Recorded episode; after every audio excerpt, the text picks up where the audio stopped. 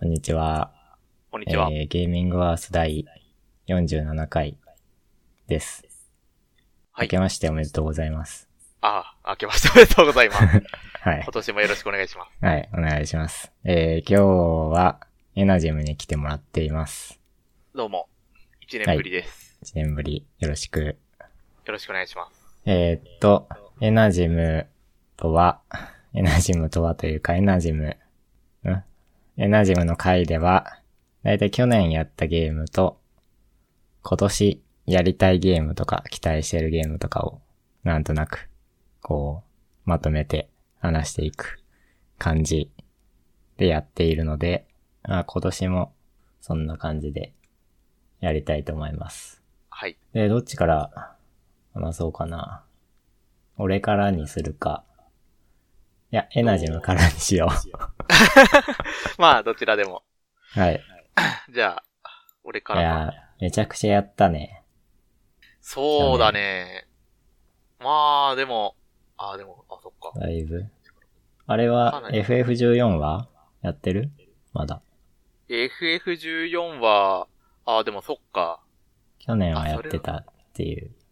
去年やってたねっていうか、そうか、これ、ちょっと付け加えてもいいですかいいよ。 ?FF14 は、ちょっと書いておかないと。まあずっとやってんだよね。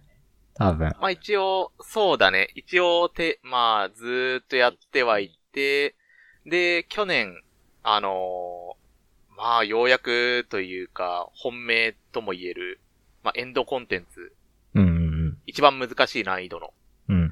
えーっと、最新コンテンツを去年やったので、うん。おちょーっ。とこれは、 ごめんちょっと、付け加えておかないと。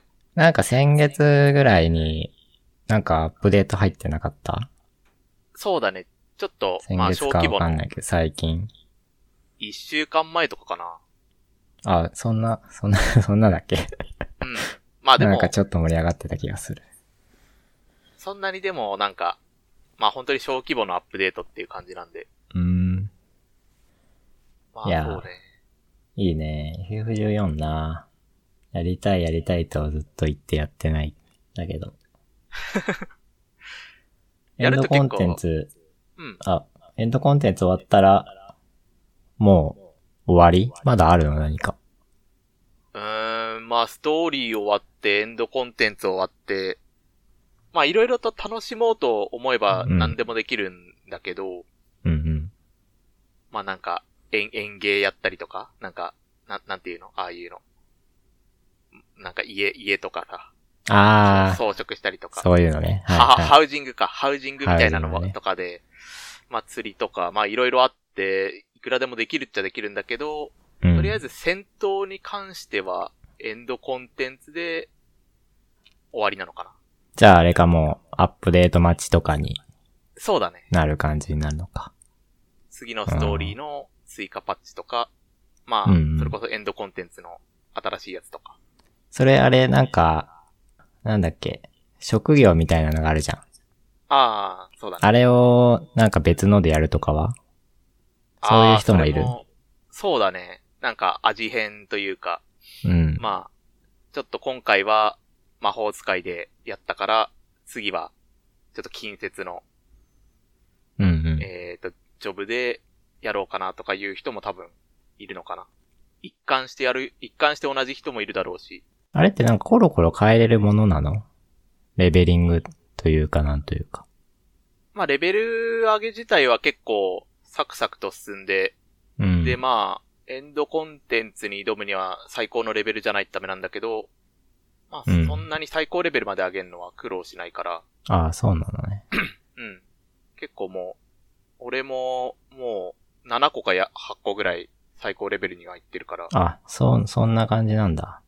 うん。一応、まあ、うん、その8個の中から、どれでもいけるみたいな感じだね。なるほど。それなんかコンテンツによって、こう変えたりもする感じうーん。敵に合わせたり、ダンジどョうン、だダろンうジョンに合わせたり。そんなにまあ、パ、気にしなくてもいい感じ、まあ、そこまで、なんか、うーん、なんだろうね。まあ、やっぱりその時の強いジョブとか、うんうん。あとまあこの組み合わせが強いとかはあるから、まあ変え、うーん、まあ変える人も多分いるんだろうけど、あーなんまかあそうやってでもコロコロあ変れえるよりも、そうかだ基ね。本的に好きなやつをみんな使うあそうだね。好こきなとやが多いのつかな。優先。で、うんまあ、第2にやっぱ慣れてるジョブ。ああ、そうね。スキル回しとかね。そうそうそう。結構やっぱり、ジョブによって格差がすごいから、いやなんていうか、使い慣れてないジョブだと、本当に半分の力も出せないうん。こととかもあるから、やっぱ自分の慣れてるジョブで、まあ最大限の力を発揮する、しないと、やっぱエンドコンテンツなんで難しいから、クリアできないって感じだね。なるほど。14か。はい。ちょっとやってみたいんですけどね。いや、いい っすよ。普通に、まあストーリーとかも面白いから、別に、そのエンドコンテンツを目指すもいいけど、まあストーリーを楽しむっていうだけでも全いやー、まあ、多分やんないんだけど、然。 やんないんだ。ずっとやってみたいとは思ってんだけど。 まあなかなかね、とっかかりとかもそうだけど、まあ、ちょっとなんか気軽にできない感が、腰をちょっとは据えないといけない感が、まあそれはちょっとあるかもしんないな。うん。なんともって感じだけど。はい。で、まあ、うん F14 はあれだよね、多分。普通に1年通してやまあ、やっっている感じだよね。てて、まあでも、本格、なんていうか、しっかりとやったのは、えーっと、5月の末とかかな。まあ、そのエンド、エンドコンテンツが実装されて、新しいやつが。なるほど、なるほど。で、まあ、あのー8人集まって、うん。あの、ちゃんと決まった人、の、ノラとかじゃなくて、ちゃんと決めた人8人集まって、まあ、だいたい2ヶ月ぐらいにわたって攻略したって感じかな。その8人って、もう知ってる人たちもともと。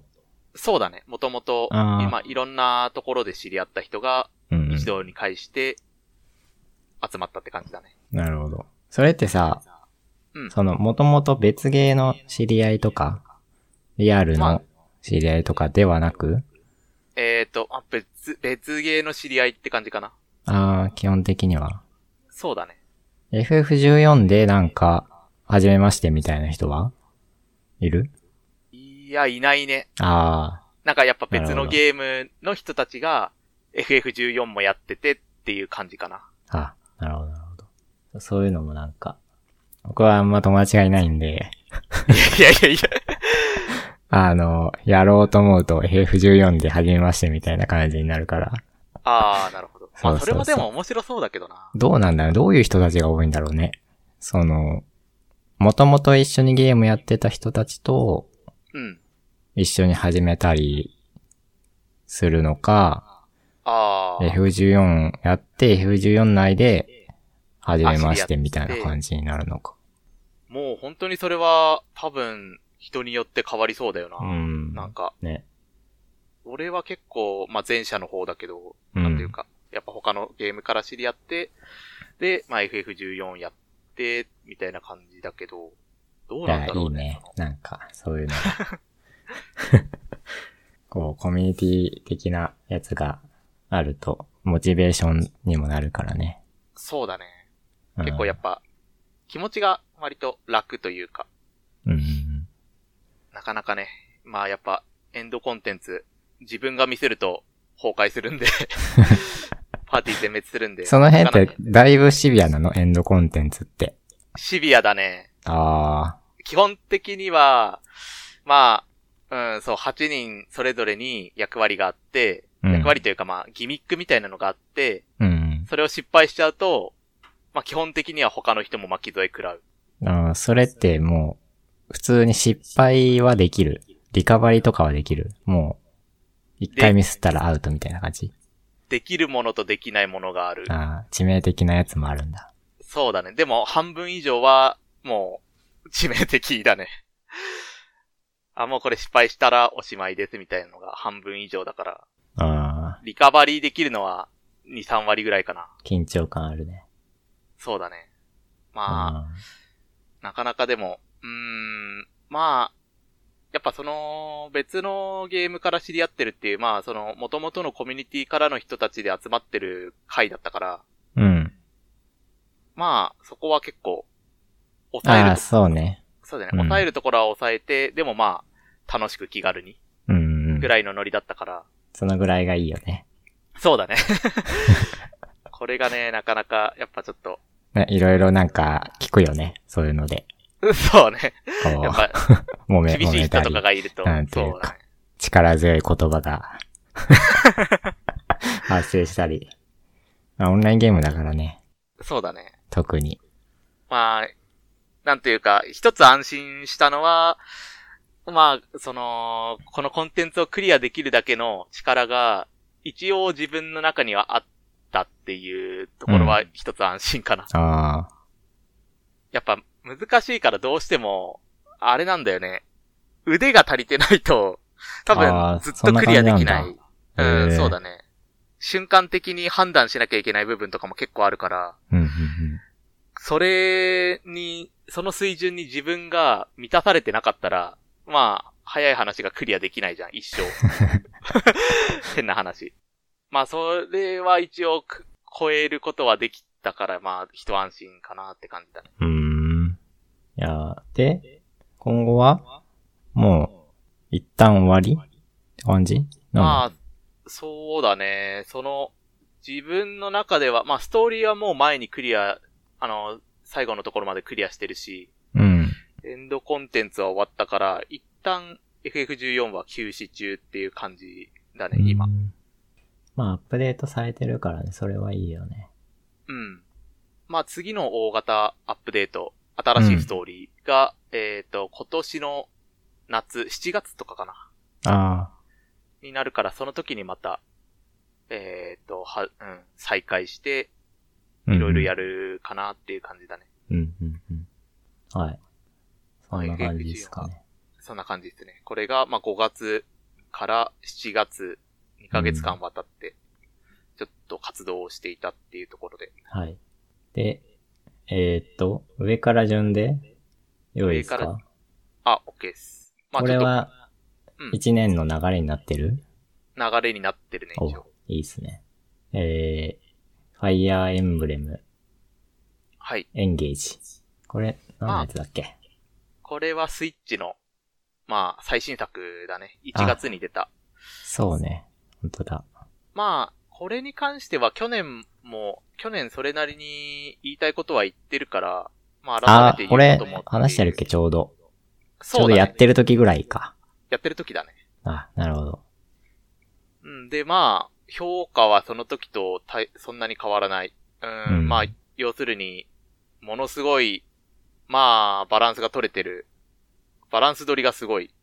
なんて言ってたっけなんか、始め、始めやすいというか、入ああ、門向けとか言ってたっけ入門向け、あ、言ってないっけ入門向けじゃないかも。言ってないまあ、か。な、まあ、なんか、 全然覚えてないから確か適当に言ってるけど。まあ、あれだ ね。まあ、ざっくりと言うと、なんか、こっち側、味方側、というか、プレイヤー側か。プレイヤー側が、なんか、今までのシリーズから見ると、インチキみたいな必殺技とか、特殊能力がとかが使えるあんだけど、それで、それでもバランスがすごいあ取れているあ、っなていうるほとどこなろるだほね。ど。っていうところで、ものすごい、そこがまあめちゃめちゃ面白い。うん。っていうところで、で、まあ、去年話した時はやってる途中だったけど、それはまあ割と最後まで一貫して、クリアまでしたけど、一貫してバランスは取れてて、いいね。うん、かなりこれはいい作品でした。おおすすめ。ファイアーおエンブすレすム。め。おすすめだね。これは俺の。まあ多分世間的にはそんなに、かもしんないんだけど、そうですか。うーん、いやなんか、前作が、うん。結構なんていうか、戦記物というか、結構重たい戦争ものとして書かれてて、それがすごい受けたところがあって、あー、これ、前作は、風、風化雪月。そうう。ん。風化鉄月が結構そういう風な重たい、うーんうんなんか、なんだろうな。学園ものと思いきや、重たい戦争ものでしたみたいなところが、世間的にものすごい受けて、ストーリーが面白そうって感じそれは。そうだね、ストーリーが、ストーリーとか、まあ、キャラクターとの、何相関図的なものうん、うかん。そういう関係性とかが、えっ、と、すごい良くて、で、それとは全然違う作品だから、今回のああエ。ンゲージは。まあ、普通のファンタジーものなんだよね。なんか、そこまで戦争がお重たい戦争っていう感じでもないし、うん。うーんっていう感じだったから、多分、風化雪月を期待した人は肩透かしを食らってっていう感じだ から、それって結局世間的に受けた人たちからしてみると、ちょっと冷めたもの、みたいなもん、扱いだから、多分世間的にはそんなに評価は良くないん、良くないって言ったらあれだけど、まあ、風化雪月ほどは、やっぱ、多分評価はされてない。うん、けど、俺は全然、良い。いや、いいと思う。確かにちょっとファンタジー寄りな感はあるね。他のそうだね。ファイアーエンブレム。バリバリ、もう、うん。 そうだね。ファン、ファンタジ ーだね。なんか、ファイアーエンブレムは、普通に剣とか、そういう、なんか物理的な感じ。なんか、でも竜とかは出てくるんだっけ竜騎士とかは普通に。そうだね。竜、ドラゴンとか出るし。そのぐい。らいは出てきて、ただ、なんか普通に物理でうん。殴ってることが多いイメージ。まあ作品によって結構、コロコロ変わるんだよね。方向性みたいなのが多分、その作品ごとにあって、この作品は、ちょっと、話を重くしましょうみたいなうん。のとか、はたまた他の作品では、ちょっとなんか、過去とか未来とかを行き来するキャラクターを出したりとか、みたいな。まあそれこあーそ、それはファンタジーだよね、本当うんうんとかっていう塩梅でやってるから、本当に作品ごとに毛色が違っちゃうから、うん。あだから、うーんと、風化雪月がすごく面白かったんで、次回作もそれに、それを期待してやるっていうスタンスは、あ。うん。ある意味間違ってる味んだよね。。それはあくまで風化雪月の方向性で、風化雪月はそうなだけで、次回作は別に全く別のもんだから、ああ。そう、フそァれイはアーエンブレムオタクだね。いや、そう、オタクからして言わせてみると、そうなのよ。だから、前作のあれが良かったから、今作もみたいなのは、ダメ。ああ。構え方毎として作は毎作、こう、そう、コロコロ変わる。うん、違うものだと。そうーん、なるほど。う。なので、まあ、エンゲージは、割とその、割を食ったというか、うーん。風化雪月で、FE、あの、ファイアーエンブレムを始めた人ってめちゃめちゃ増えたらしいのね。ああ。これ、スイッチで、初めてではなかったっけスイうッチ風、で化雪月。あ、でもスイッチで初めてだね。ああ、だったっけなんかそうそだんな感じが。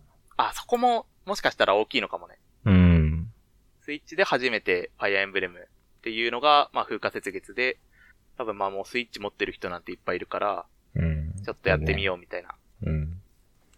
感じでやって始めた人がかなりたくさんいたみたいで、うん。それ自体は良かったんだけど、たくさん新規の人が増えるっていうのは。うん。ただまあ その、まあしょうがないけど、そう、そうこいう。これがベースになると、ベースにしちゃそうそううそうそとうっていうね。そ感うじ。そういうのあるよね。そういうことです。うん。エンゲージは特にかなりはっちゃけてる感じの作風になってるから、うん。まあ今までのシリーズのファンからしたら、おー、冒険したね、みたいな感じで、多分、好印象かもしんないけど、う風ん。化雪月から入った人は、え ど、どういうことみたいな感じの、ちょっと、置いてけぼり食らった感は、もしかしたらあるかもしんないのかなっていううん、なるほど。感じかな。まあでも、個人的にはすごい楽しめたし、おすすめの作品でした。はい。いいね。。うんえー、次いいですかね。ちょっとじゃんじゃん行かないと、そうだね。ち時ょっと間。があれかもしんないね。まあ、じゃあ次は3月に、えっ、と、ラジアントヒストリアっていう、これは 3DS のゲームですね。 古いゲームやるね。古いゲーム。これ、まああの、ちょうどその 3DS で、えっ、と、もう、なん、なんていうの、任天堂ショップみたいなのが終わるから、あー、そうだっけ。そなんかあう。ったそかれで、今もう、だからダウンロードで購入できないのね。そう、できなくて、これもう最後に、うん、買ったものかな。おー。すごい叩き売りされてて、もう最後、 最後なんで、もうセールめっちゃするから全員買えみたいな感じで、任天堂 e ショップがやってて、で、その中で、まあ、あの、インターネットで、今 e ショップで叩き売りされてるけど、どのゲームをがおすすめなのか、みたいな、まとめみたいなのとかが、まあ、記事とかが上がってきてて、うん。その中で、かなり得票率の高かったゲーム。ああ、なるほど。そう、俺自体はこのゲーム全然知らなくて、まあ、すごいおすすめしてる、されてるから、まあ、セールだし、買ってみるかっていうので買った、まあ、RPG なんだけど、俺も初めて聞いたかもな。これってもう普通にこれオリジナルシリーズとかじゃないよね。オリジナルだね。ああ。最初は2010年に DS で出たゲームで、おうえっ、と、3DS でリメイクされたっていうゲームらしいんだけど、まあ、蓋を開けてみたら、なるほどっていう、まあ、評判通りというか、というか、これゲームは結構俺の中では、一押しのゲームあ、になそったうか。な。うん。なり RPG、王道ファンタジー RPG と王道だね。王道だっ書たいかてあな。るが。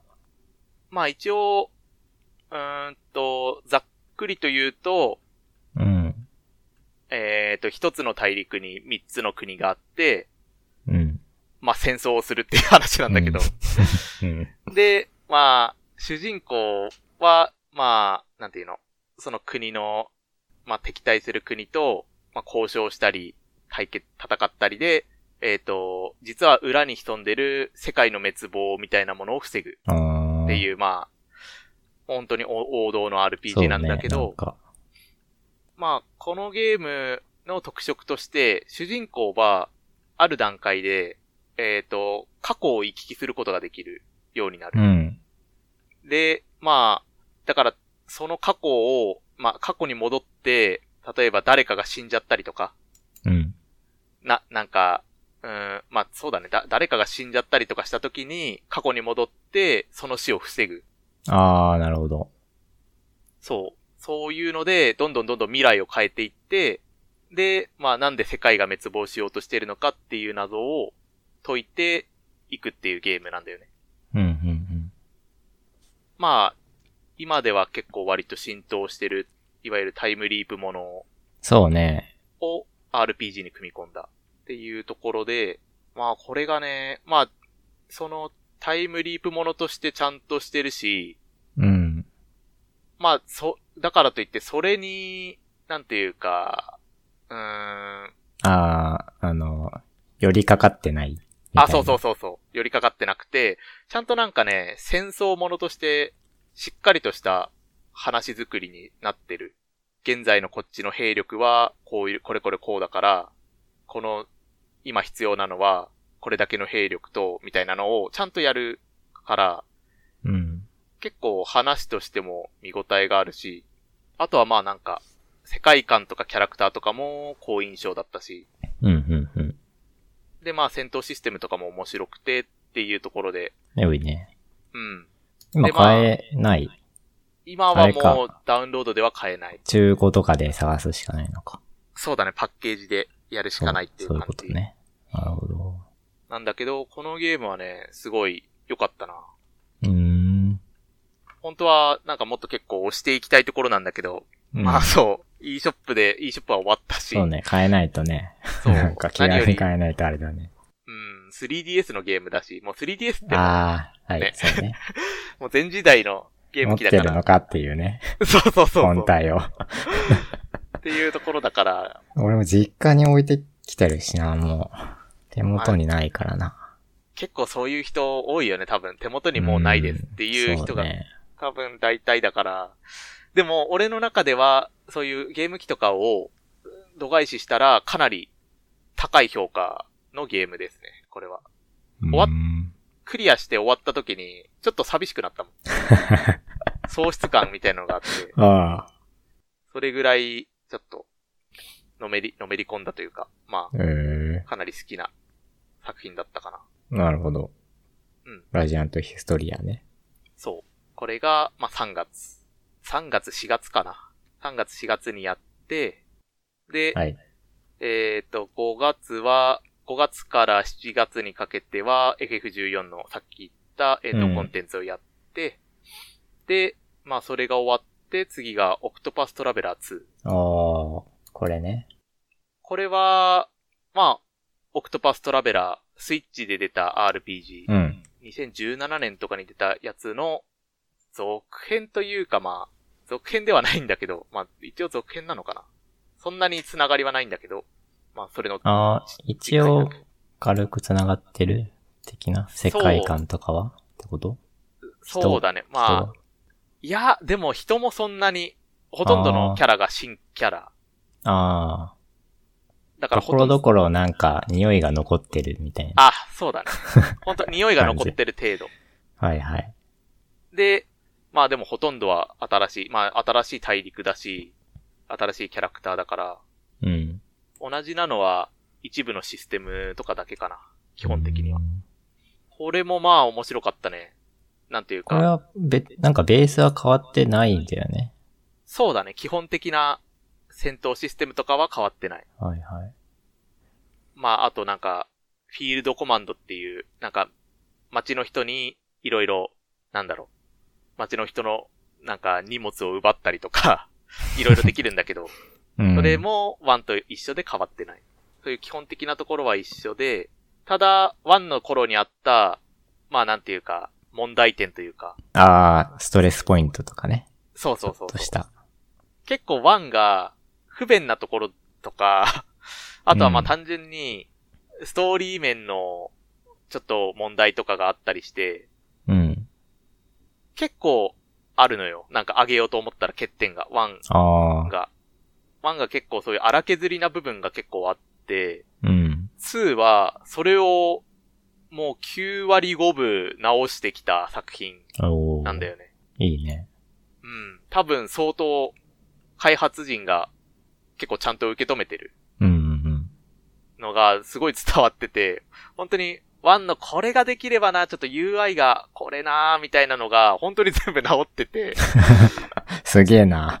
いやもう多分、いや、そう、あの、オクトパストラベラーとかの開発チームが、うん。まああ、去年も話した、あの、トライアングルストラテジーと確か同じチーム。あー、言ってたね、なんか。そう、あのーなんだ、ベータテストみたいなのやって、うん。もう、不満があるなら、言え、みたい な感じのフォーラムを作って、で、製品版を出した時に、ちゃんとそれがもう全部反映されてるっていう感いいじね。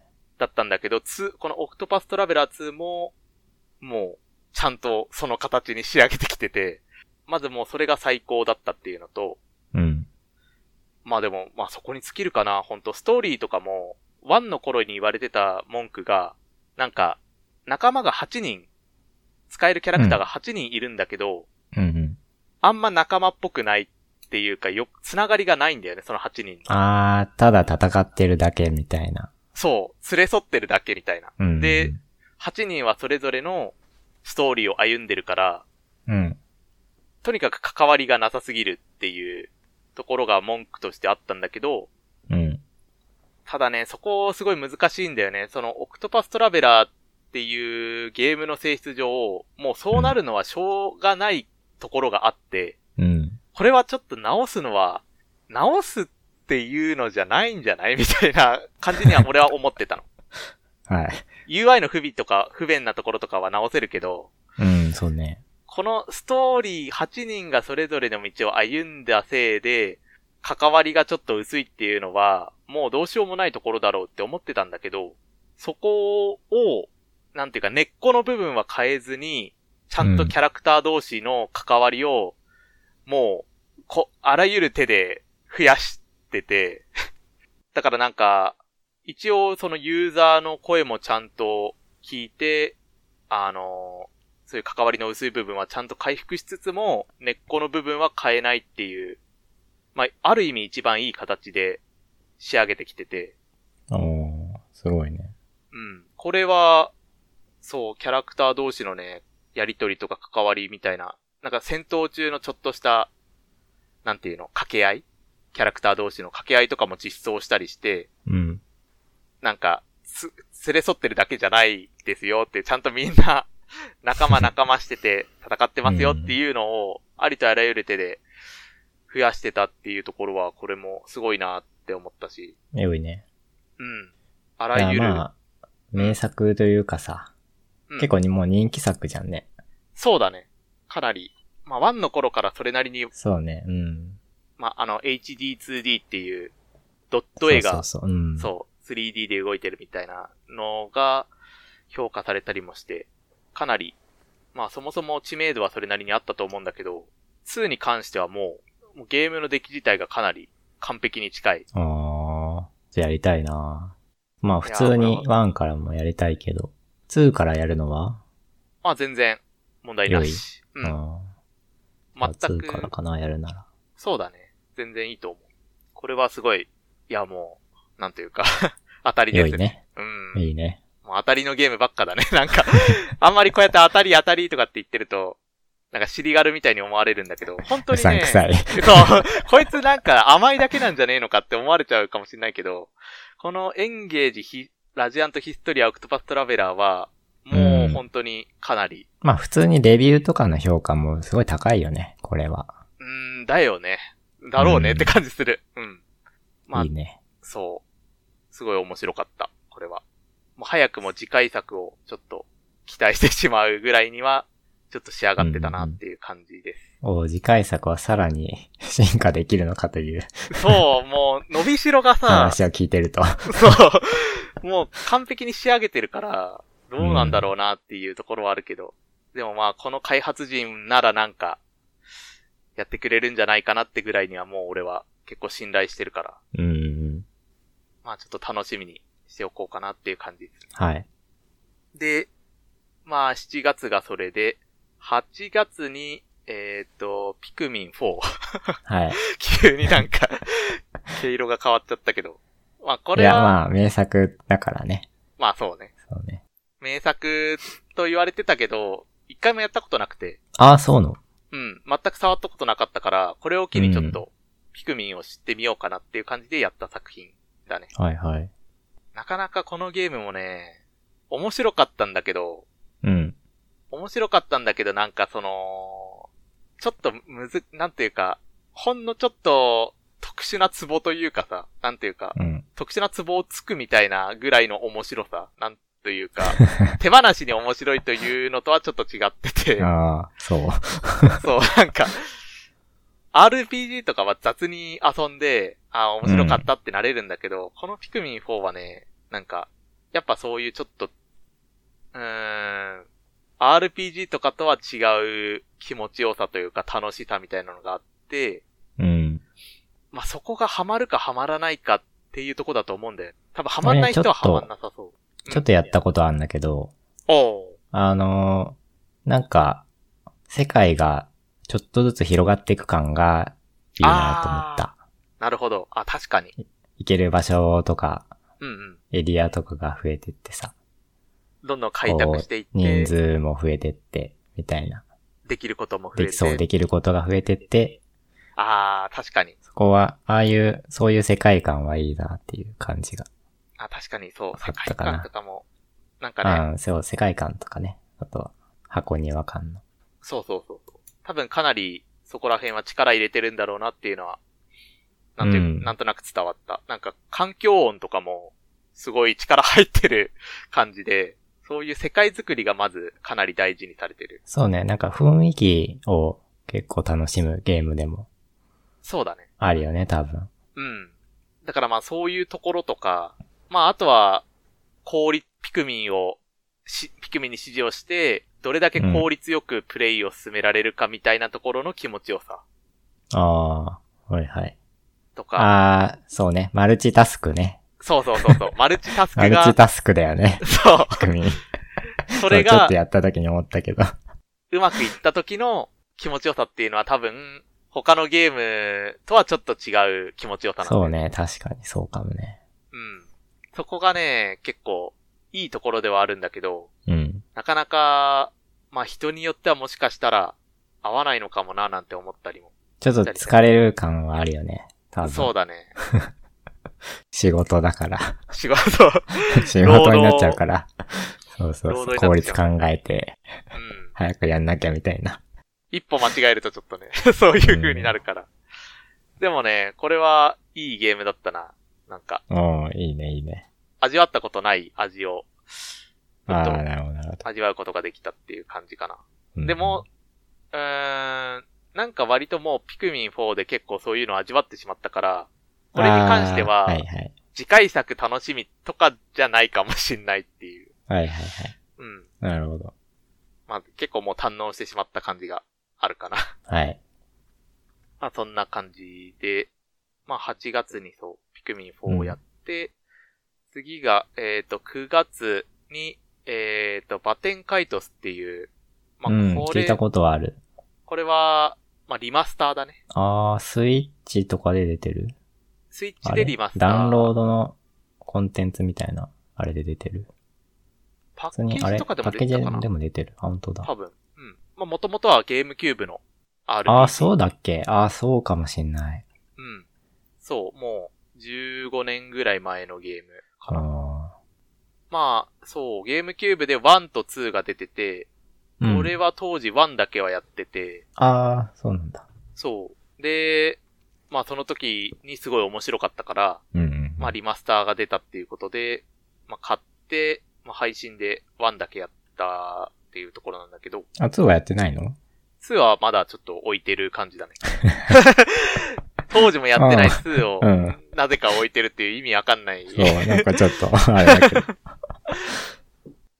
まあね、1をちょっと復習というか、まあ振り返りながらやるみたいな感じでやもってうすげえ前だよねう。ん。もうほとんど覚えてなかったから。うん。まあ、これに関しては、うーん、まあ、なんというか、結構、これ、まあ、RPG なんだけど、うん。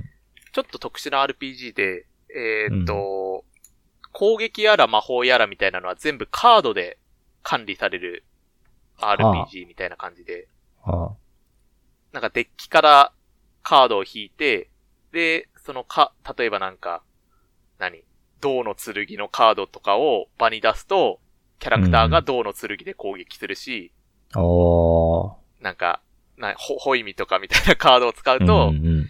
ホイミで回復するみたいな、全部カードで行動をする RPG はい。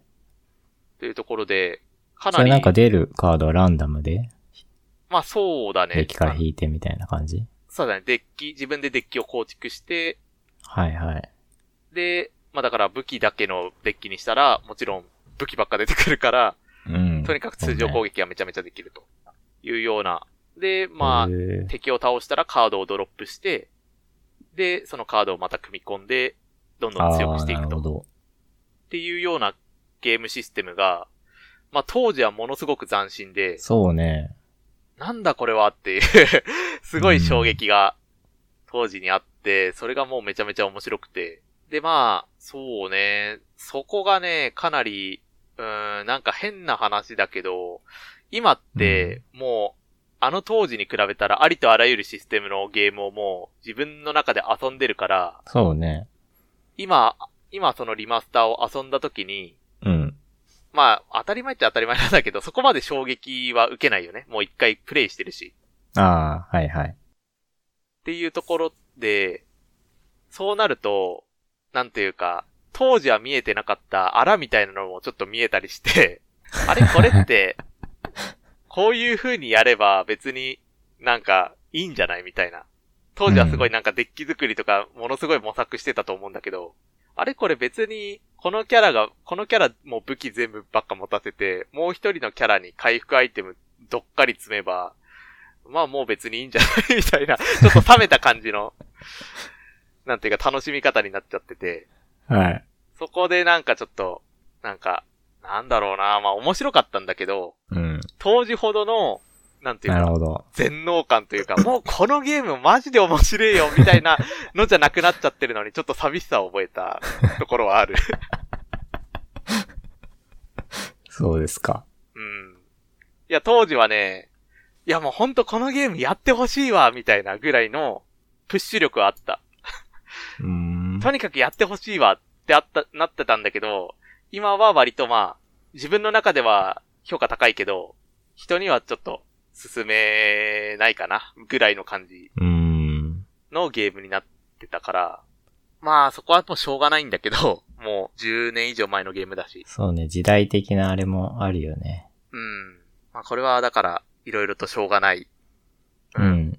難しいね。でもまあ面白いゲームではあるから、まあリマスターという形で出てくれて遊べてよかったなっていう感じかな。うん。まだ2やってないけどね。そうだね。2はどうなんだろうな、そこ、そ こが怖いんだよね。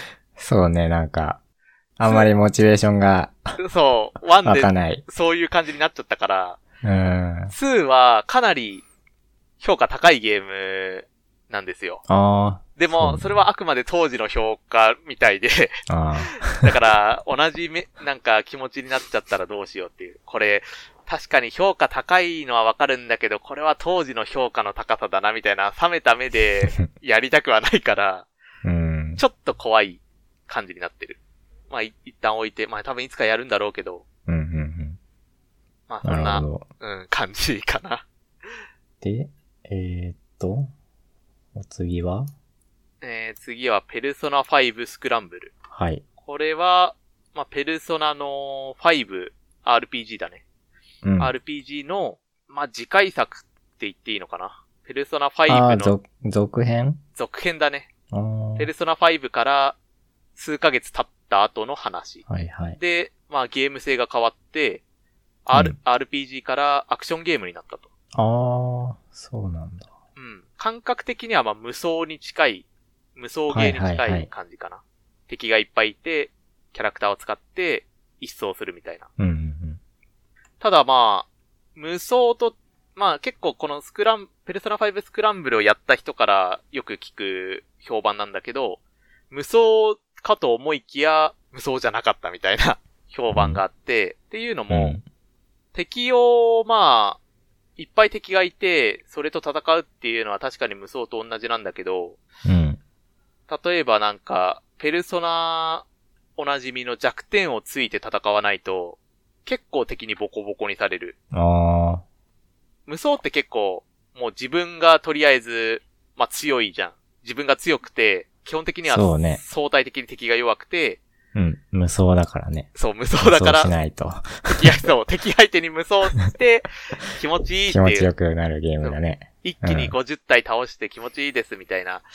んだけど、このスクランブルはいざ戦ってみると、結構敵が強くて、ああ、で、その強い、その差を生む広げるためには弱点をついたりとか、うん。キャラクターごとのちょっと特殊な性能、まあ、キャラクターごとにいろいろため攻撃があったりとか、カウンター攻撃があったりとかっていうのがあって、それを駆使しないと、まあ簡単に死ぬっっていうゲーム性で、あ、確かにこれは無双かと思い きや、なんかこのシビアな感じはペルソナシリーズのそれだっていうので、ただでも、はいはい、ちゃんとやれば、きちんと勝てるしっていうところで、ペルソナシリーズのいいところを踏襲した、本当にアクションゲームに、ちゃんと落とし込めてる、面白さを。そういうとスこトろーが。リーとかは、あ、ストあーれリー続も。編そうだね。続編だね。じゃあやっといた方がいいやつあ ?5 を。 5やんないとね、わやか、んわないけとわわけかわんなかい。らん。もういきな り、あの、5の頃に、なんやかんやあって仲間になった人たちが、いきなり一同に返して、あよし、やるぞみたいな感じ だから、5やあ、ってないと。説明もなしに始まそうる。全然説明なし。なんか、そういうのってゲームごとに多分違うと思うんだ。なんか、続編出た時に、彼はな、〇〇で、なんか俺の友達だみたいなとか、なんかゲームによっては挟まると思うんだ。うん。前作やってない人向けの配慮として。そうね。でも、ペルソナ5スクランブルは、確かそれが全くなかった。うー。うん、いきなりもう、 普通に会話してる。あの、5で仲間になった人たちが普通に会話してるっていう感じだから、うん。まあ本当にもう完全なる続編だよね。これ単体でやってもしょうがないというか。ただそれだけに、かなりストーリーとかも良くって、ああ、で、まあこのスクランブルからの新キャラみたいなのもいるんだけど、うん。それもかなり好印象だったっていうところがかなり良かったね。すごいそこって、ハードルが多分高いところだったと思うんだよね。ペルソナ5ってもう、2015年とかかななんか、2017とかなのかな最初に出たのが。うん。で、そっからもう結構4年ぐらい経ってるから、ファンの中でも、ああ、確かに。そう、5の、5といえばこのメンバーみたいなところに、スクランブルからの新キャラを入れるってなったら、多分相当もう、なんていうか、ハードルが高くて、まあどうやって入れるのって感じだよね。そうだね。ね。そん もう、な出来上がったとこに。そうそうそうそう、新しいコミュニティに、いきなりキャラ、キャラというか、まあ人が参加するって、結構やっぱ厳しい目で見られるはずなんだよね。うん。なんだけど、まあそれをスッと超えた感じがある。へえ。そこが結構やっぱすごかったね。難しいと思うんだよね、そこって。なんか、薄味にすると空気だし、うんかといってそう悪、ね。悪強くすると、なんだよこいつ、5のメンバーに混じってなんか、好き勝手やってんな、みたいな、反発を食らうし、うん。すごい塩梅が難しいと思うんだけど、なんかもう全然、普通に仲間だったわ。 新しいキャラクターた ちが。いいキャラクターだったわ。へえ。ああ、動画見てるけど、まあ、無双っぽくはあるね。パッと見はそう、無双なんそだうよね。ね、なんか、アクションゲームだね。うん。これは、でも、そういうゲームバランスとか、ストーリーとか、もろもろ含めて。あとまあ、結構スクランブルが、日本を旅行する話なんだけど、日本中。はい。仙台から始まって、北海道とか、うんうんうん沖縄とか、いろんなところを旅行するんだけど、すごいその再現度が、なりああ、街のそうそう、街の再現度が高くて、そこも結構面白い部分だったなっていう。アクションだけじゃなくなて。うん。これはね、いや、良かったね。なんか、PS プラスでやったんだけど、だからパッケージとかは買ってないんだけど、ああ、はいはい、月額そうそうのそやうつ、だっけ月額800円払って、 遊び倒したんだけど、うん。なんか、いい、いいんだ、みたいな。これ800円で遊んでるけど、いいのか、みたいなぐらいの出来ではあった。なるほど。うん。いや、ものすごく良かった。これ、ペルソナ5やった人、やってて、でもスクランブルやってないって人は、結構もうもったいないぐらいの、おー、いいね。うん、ペルソナ5好きならやっとけって強く言えるぐらいには、いい続編でした。はい。なるほど。これがまあ、多分10月とかかな。ペルソナシリーズをね、俺、やったことないんだよな。あー。まあでも俺も、ペルソナ5からデビューだったから、あ似ー。た感じかも。あれって、そのナンバリングの、あれはないんだっけつながりは。若干あるんだっけキャラとか。まあ一応、世界は一緒だよね。世界っていうかまあ日本だから、あー、うん。ちょっとなんか、うーんと、ちょこっと名前が出たりとかはするけど、うん。いわゆるつながりはそんなない。あー。例えばそうなんだ前作のキャラクターが、なんかバッと出てきましたみたいなのはない。基本的には新しいキャラクターだけで、ストーリーが進行する。からまあなんかね、何かをやってみたいんだよな。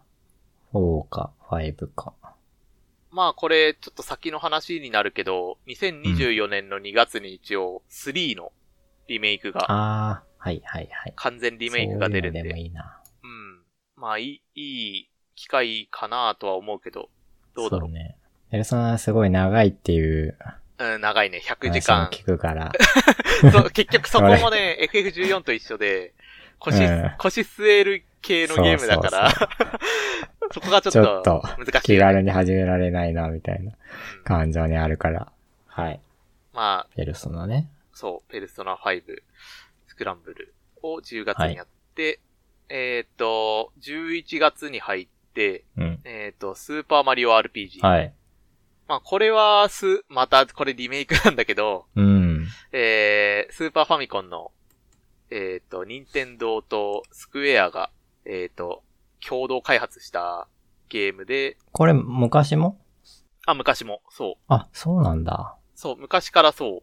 スクエアへとー任天堂がタッグを組んでできたゲームで、まあ、それゆえに、リメイクとかも、難しいだろうっていう、発見とかのああー、関は係いで、はい。言われてたけなるど、まさかのリメイクっていうところで。で、俺はスーファミのその存在は知ってたんだけど、スーパーマリオ RPG の。う知っん。てたけど、やったことがなくて、うん。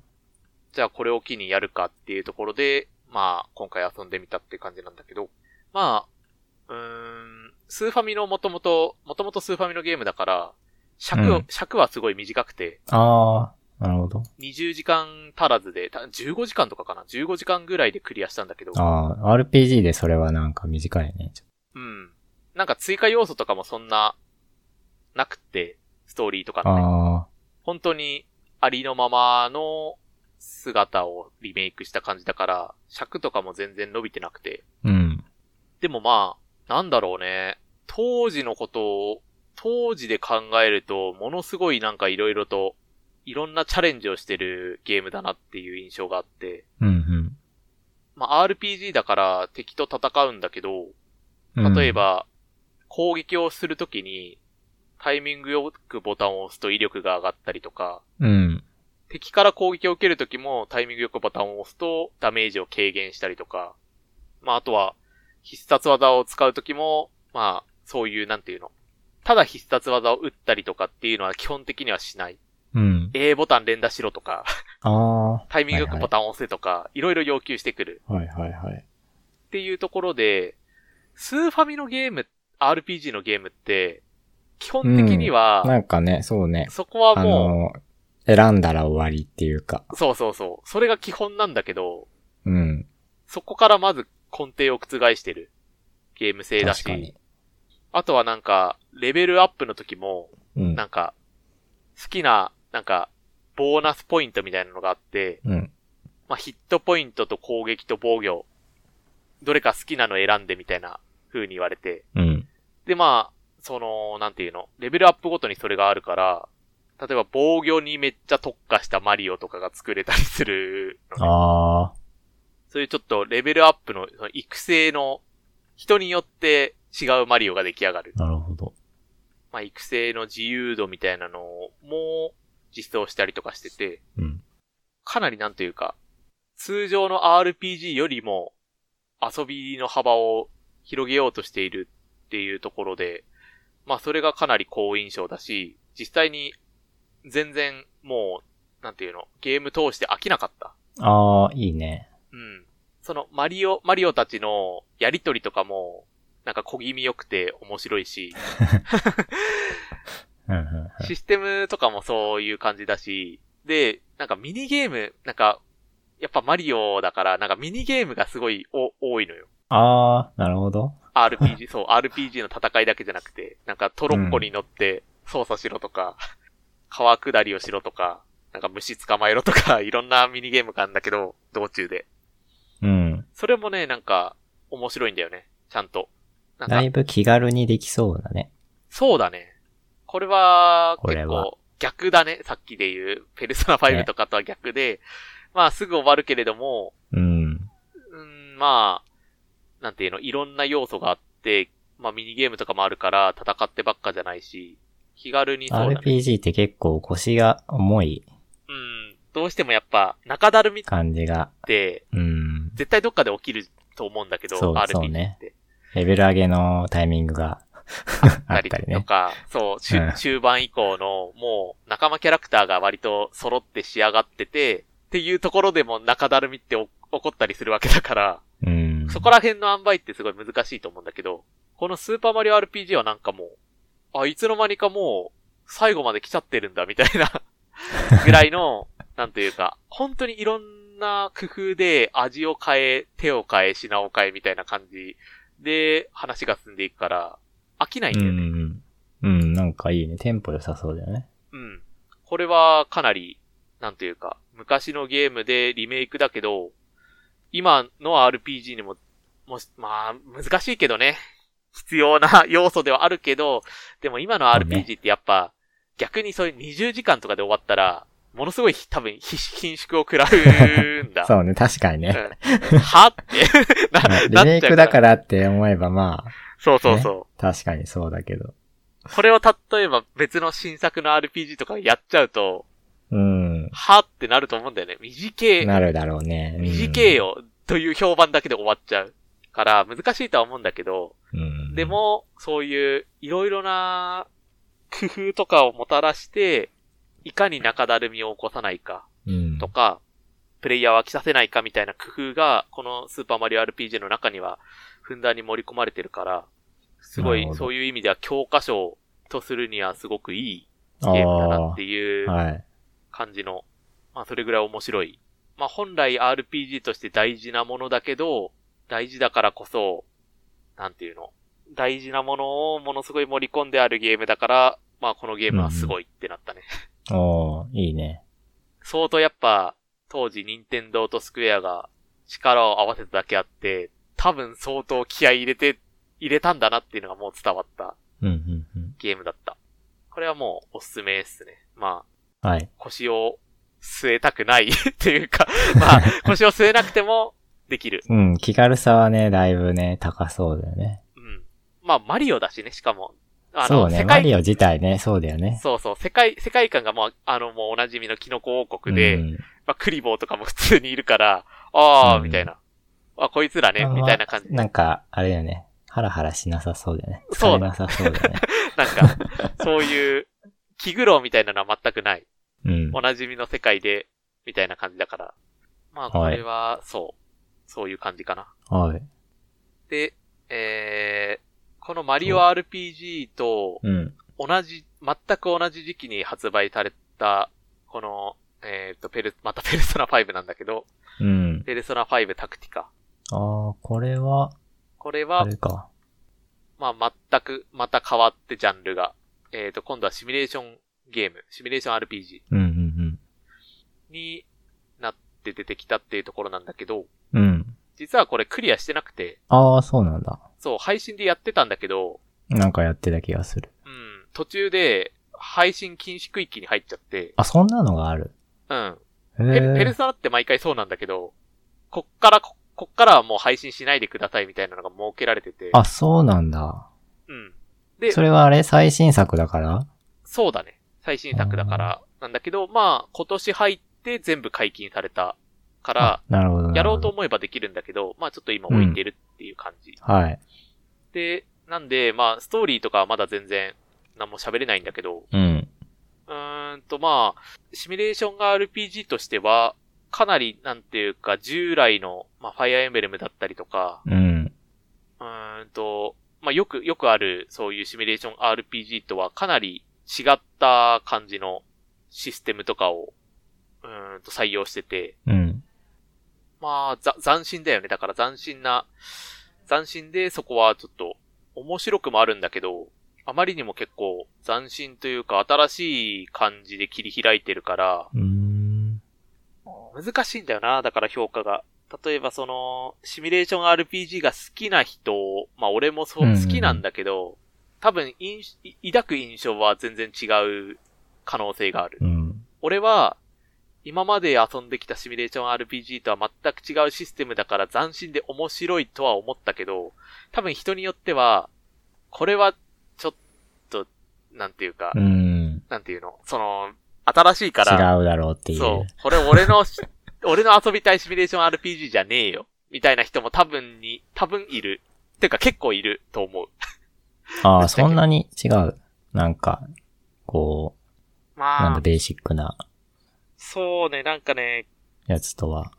かなりやっぱ違う気がするんだよな。なんかその、まあそもそものシステムとして、あのー例えばレベルが全キャラ共通なんだよね、このゲームは。全キャラ共通。そう。なんか、一人一人にレベルがあるんじゃなくて、うん。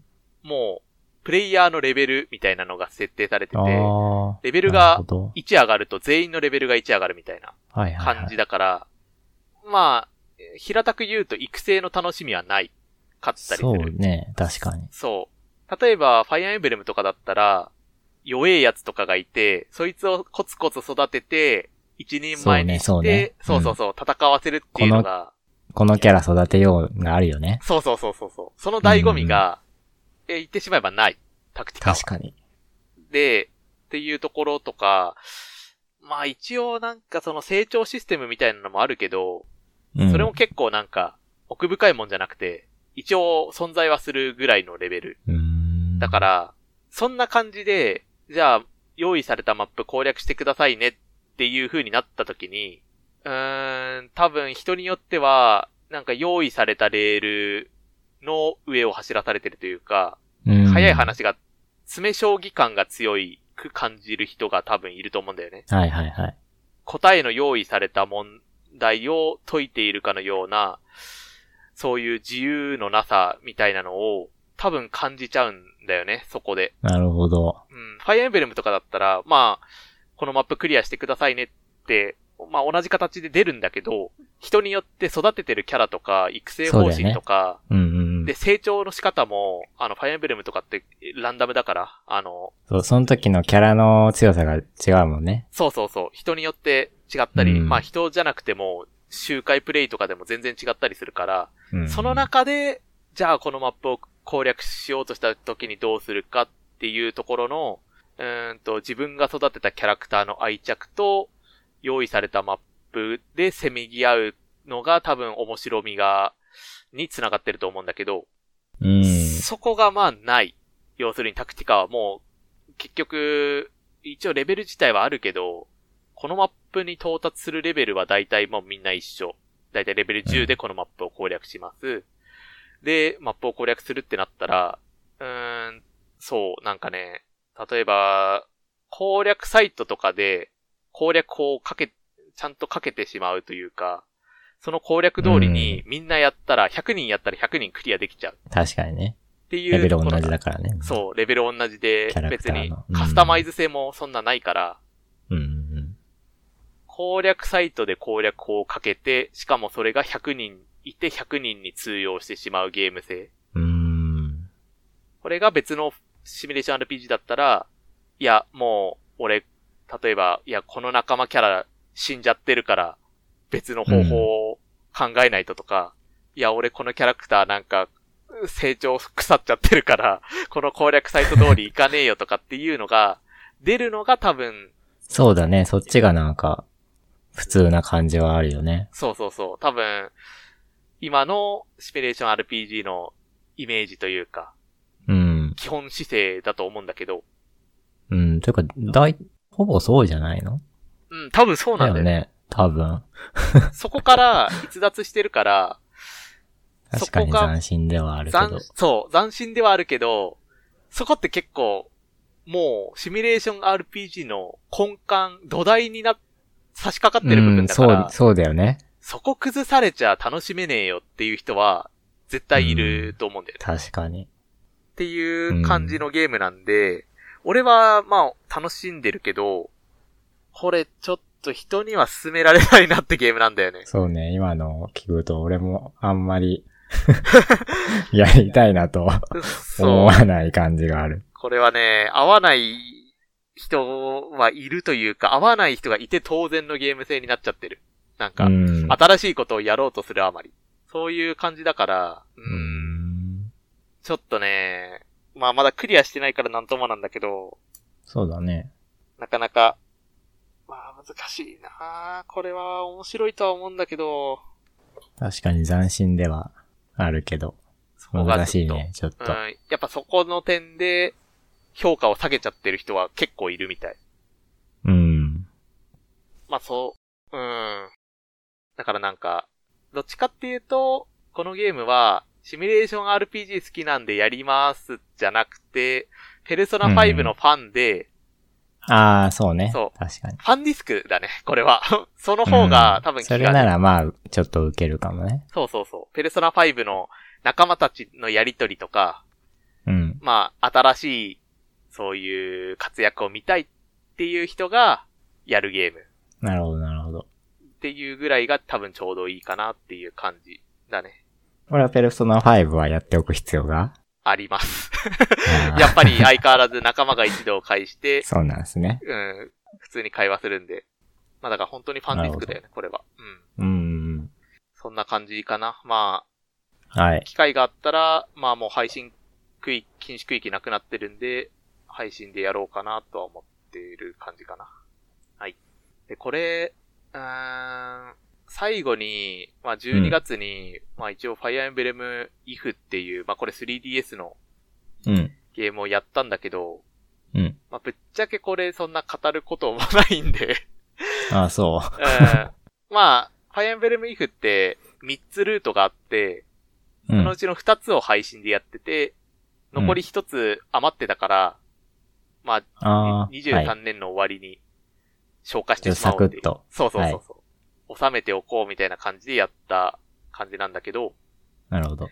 まあでも別に、そんな新しい発見とかがあるわけでもなかったし、 まあ、このファイアンベルムイフを、3つ目のルート、まあ全ルートをこれで、今年の結局クリアしたのが1月の10日とかかなだったと思うんだけど、まあ、改めてこのゲームは素晴らしいゲームだなっていうのを実感したっていう感じかな。 それは、なんか、大幅に違うの、その、ルートは。3つかなり違うね。の。あまあ。あ仲間になるキャラクターはもちろん違うし、ストーリーも違うし、で、うんマップも違うし、うんうん、なんかマップのコンセプトとかもかなり全体的に違ってて、うーん。うんまあ、3つルートがあるんだけど、1個は割とオーソドックスなやつ。今まで通りのやつで、えっ、と、2個目が、もうギミックがふんだんにある。うん。なんはいはいかはい、変。な兵器とか、変ななんていうの、魔法、魔法装置みたいなのがあって、はなんか、敵が攻撃できなくなったりとか、 なんか、すなんか薬の入った壺とかがあって、それぶっ壊すと、周りの味方に悪影響が及ぼしたりとかみたいい。な、ああ、はいマはッい。プごとにすごいギミックが組み込まれてるルートが二つ目で、うん。で、三つ目は、うーん、まあ割と、なんだろうな。まあ三つ目も割とギミックがいっぱいあるルートではあるんだけど、うん。結構なんか、こっちに不利なギミックだけじゃなくて、ああ、マップ全体とか。そう、なんか動そうく、いう系動く床とか、はいはいはい。まあこっちが別に不利になるわけじゃなくて、まあ、やりようにうよっまてはく、使えば、みたいな。そうだね、敵がうん不利を背負うことができる。まあ、二つ目のルートに比べると、そこまで頭使う必要のないギミックうーん。が盛り込まれてるのが三つ目のルートで、まあ、今回やったのが三つ目のルートだったんだけど、うん。まあなんだろうね。うーん。まあ面白いんだよね、3周も。まあそ うだね、3週もやってぐるかいだら。いや、本当に ストやーっリぱ、ーは違うといえど。そうだね、基礎、うん基礎システムは、基礎システムはもう本当に仕上がってて、まあ本当に完成形っていうぐらい、ちゃんとしたシステムで、うんで、まあさっきも言ったけど、ファイアエンブレムって作品ごとにもうシステムもガラッと変えちゃうから、うん。まあこの作品限りのシステムではあるんだけど、うん。もったいないなって思うぐらいに、ちゃんともああ、う完成された戦闘なんだよね。ほだからまあ、まあこのゲーム、ストーリーが、早い話がものすごく破綻してて、う。うん。そのせいですごい評価低いんだけ ど、あ、そう。うんストーリーが意味わかんねえよっていう、意味、意味わかんないっていうか、ば、バカみたい、なんか簡単に人、はい。きないりぶっ死んで飛んぶっ飛んでる感じそう、ね。ぶっ飛んで るから、それでめちゃめちゃ評価低いんだけど、はい。戦闘はマジで面白い。育成と戦闘は。ああ、そう、そうなんだ。うん。だから、海外向け、かなか海外の人って、すごいストーリー重視しない傾向にあるみたいあなあ。、派手さとかね。そう。 ストーリーが多少変でも、戦闘が面白ければ、神ゲーだよ、これは。みんなやれよ、みたいなのが海外なんだけど、うん。ファイアンベルマイイフは、まさにその、その典型だね。ストーリーはゴミだけど、戦闘は神なんで。で、俺も割とその、気質というか、あ別にまあ、ストーリーそんなに、えなんか変でも、あ、うん。俺はどっちかっていうとその戦闘システムと、あとはまあ BGM かな。BGM を重視するタイプのゲーマーなんで。で、まあこのファイアンベルムイフは音楽はめちゃめちゃいい。俺はシリーズで一番いいと思ってんだけど、うんだ。し戦闘システムももうピカイチだから、俺の中では評価高いっていううん感じかな。これ、なんか2種類出てんのソフトは。あ、そうだね。あのーポケ、ポケモン赤緑みたいな感じで多分出てると思うんだあけあど、、うん。それが、まあ、一つ目のルートと二つ目のルート。それぞれパッケージ別で出てる。うんうんで。あ、3つ目っていうのは三つ目はダウンローどドういうあれなのコンテンツだね。あ、なるほどね。へーまあ、それぞれの、なんか、し、なんか白の国と黒の国みたいなのがあって、うんうんうん。白黒で出てるね。そうだね。まあ、そっちの、その陣営で戦うなるっほていうど。感じなんだけど、まあ、三つ目のルートは、その、白の国と黒の国の人が力を合わせて、本当の黒幕を倒すルート。はい。俺の好きなやつね。あ、 そうなんだ。まあ、いわゆ るわかんな、トゥルけどー、こトゥルーエンドみたいな。う、し集結してそうそうそう。戦っていく感じね。そう好。きなやつ。男の子が。まあ、それが、まあ、三つ目のルートで、まあ、今回遊なるんほだどっていう感じ。で、はい。まあ、スト、まあ、ゲーム的にも、大団円を迎えて、まあ、俺自身うも、ん。これで全てのルートを踏破したっていうところでおお締めくくれたっていうのが、まあ、2023最後に遊んだファイアエンブレムイフー。はい。だったというところで、おおー。 2023年は、まあ、こんな感じでした。はい。どうでしたどうですか振り返って。どうですかっていうのはあれだけ一言で言うと、とにかうくん当たりが多い日だ、年だっど。た。ああ、確かにそうね。聞いてる感 じ。なんかね、マジで、だってこれ外れないんだよな。う ん、本当パに、テンカイトスぐらいだよ。 まあ、なバんかカ、渋いバテ渋いンカイトスはね、もうしょこうと言がっ、てたのは。しょうがないな、これは。うもう、やっぱね、ん。まあ古いゲームっていうのもね、あるよね。そう、古いからもうしょうがない。でも、うん、まあしょうがないね、これは。うん、でも全然つまんないとかじゃなくて、普通に面白いし、うん。 RPG、コマンドの、まあ単性 RPG ばっかりやってて、なんかちょっと、うん、そういう凝り固まった人には、にはおすすめできるかも。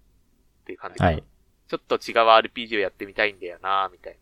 そういうのはおすすめできるから。まあ、とりあえず総じて、外れはなかった。えっ、と、79点以下のゲームはなかった。っていう感じ か79点以下外れ。な。79点以下は明確な欠点があるああ。ゲームっていう感じかな、俺の中で。まあでも、うんどどうなんだろうね。70から79は明確な欠点はあるけど面白い。ああ、はいはいはい。まあ補えるぐらいの面白さはある。うん。 69点以下はちょっともう、い や、もうちょい頑張れよ、っていうぐらいそのうで感すじかな。か。でも、いわゆるそれらはなかった。ああ、いいね。うん。かなり、はい。充実した。そうだね。はい。充実した年でした。はい。で、来年。まあ今年か。今年は、まあまだ発売、どれもされてないから、とりあえずちょちょいとかいつまんで言うけど、まあ2月にペルソナ3リロード。うん。これはまあペルソナシリーズの3のフルリこメれイリク。メイクリメイクあだあね。ー。一応、ペルソナ3ってプレステ2で最初に出て、うん。 PSP でリメイクっぽいのは出たんだけど、うんうんうん。まあ、結構なんか、うーん、ちょっと違う。ちょっとそうだ感じだったねね。なんか、ああ、まそあう俺。もあんまりやってないからどっちも、全く未プレイだからわかんないけど、ところどころがなんか、ムービー、あったムービーがなか、なくなってたりとか、ああ。こなんか、そう、ムービーのシーンが紙芝居になってたりとかで、パワーダウンしてる部分があるリメイクだったみたいで、あれかな容量の問題なのかなわかいんなや、け多ど分そうだと思う。だってプレス、 PSP の。プレステ2から PSP ってさ、うん。なんていうか、大体同じ、同世代じゃん。言っても。そうだねプ。レステ2と確かに PSP って。だからリメイクって言われても、なんていうか、うんプレステ2よりもボリュームアップして出しましたみたいなのは、まず不可能だと思うんだよね。はいはいはい。まあだから、せいぜいできるのは遊びやすくなったとか、うん。っていうところだとは思うんだけど、パワーアップしましたっていうことは多分できなかっただろうから、うん。そういう意味では、今回のペルソナ3リロードが、まあもう正式なパワーアップバージョンというか、っん確かに。ていうとこなんで、まあこれは、ただ、このゲーム、びっくりすることに、えーっと、な、なんだ、フルプライスパッケージ1万円超えてる っていう、いつのゲームだよっていう、スーファミ末期のソフトかよってぐらいの価格設定なんで、多う分ん発売されてすぐはやらないかな。ああ。なるほど。セール待ちです。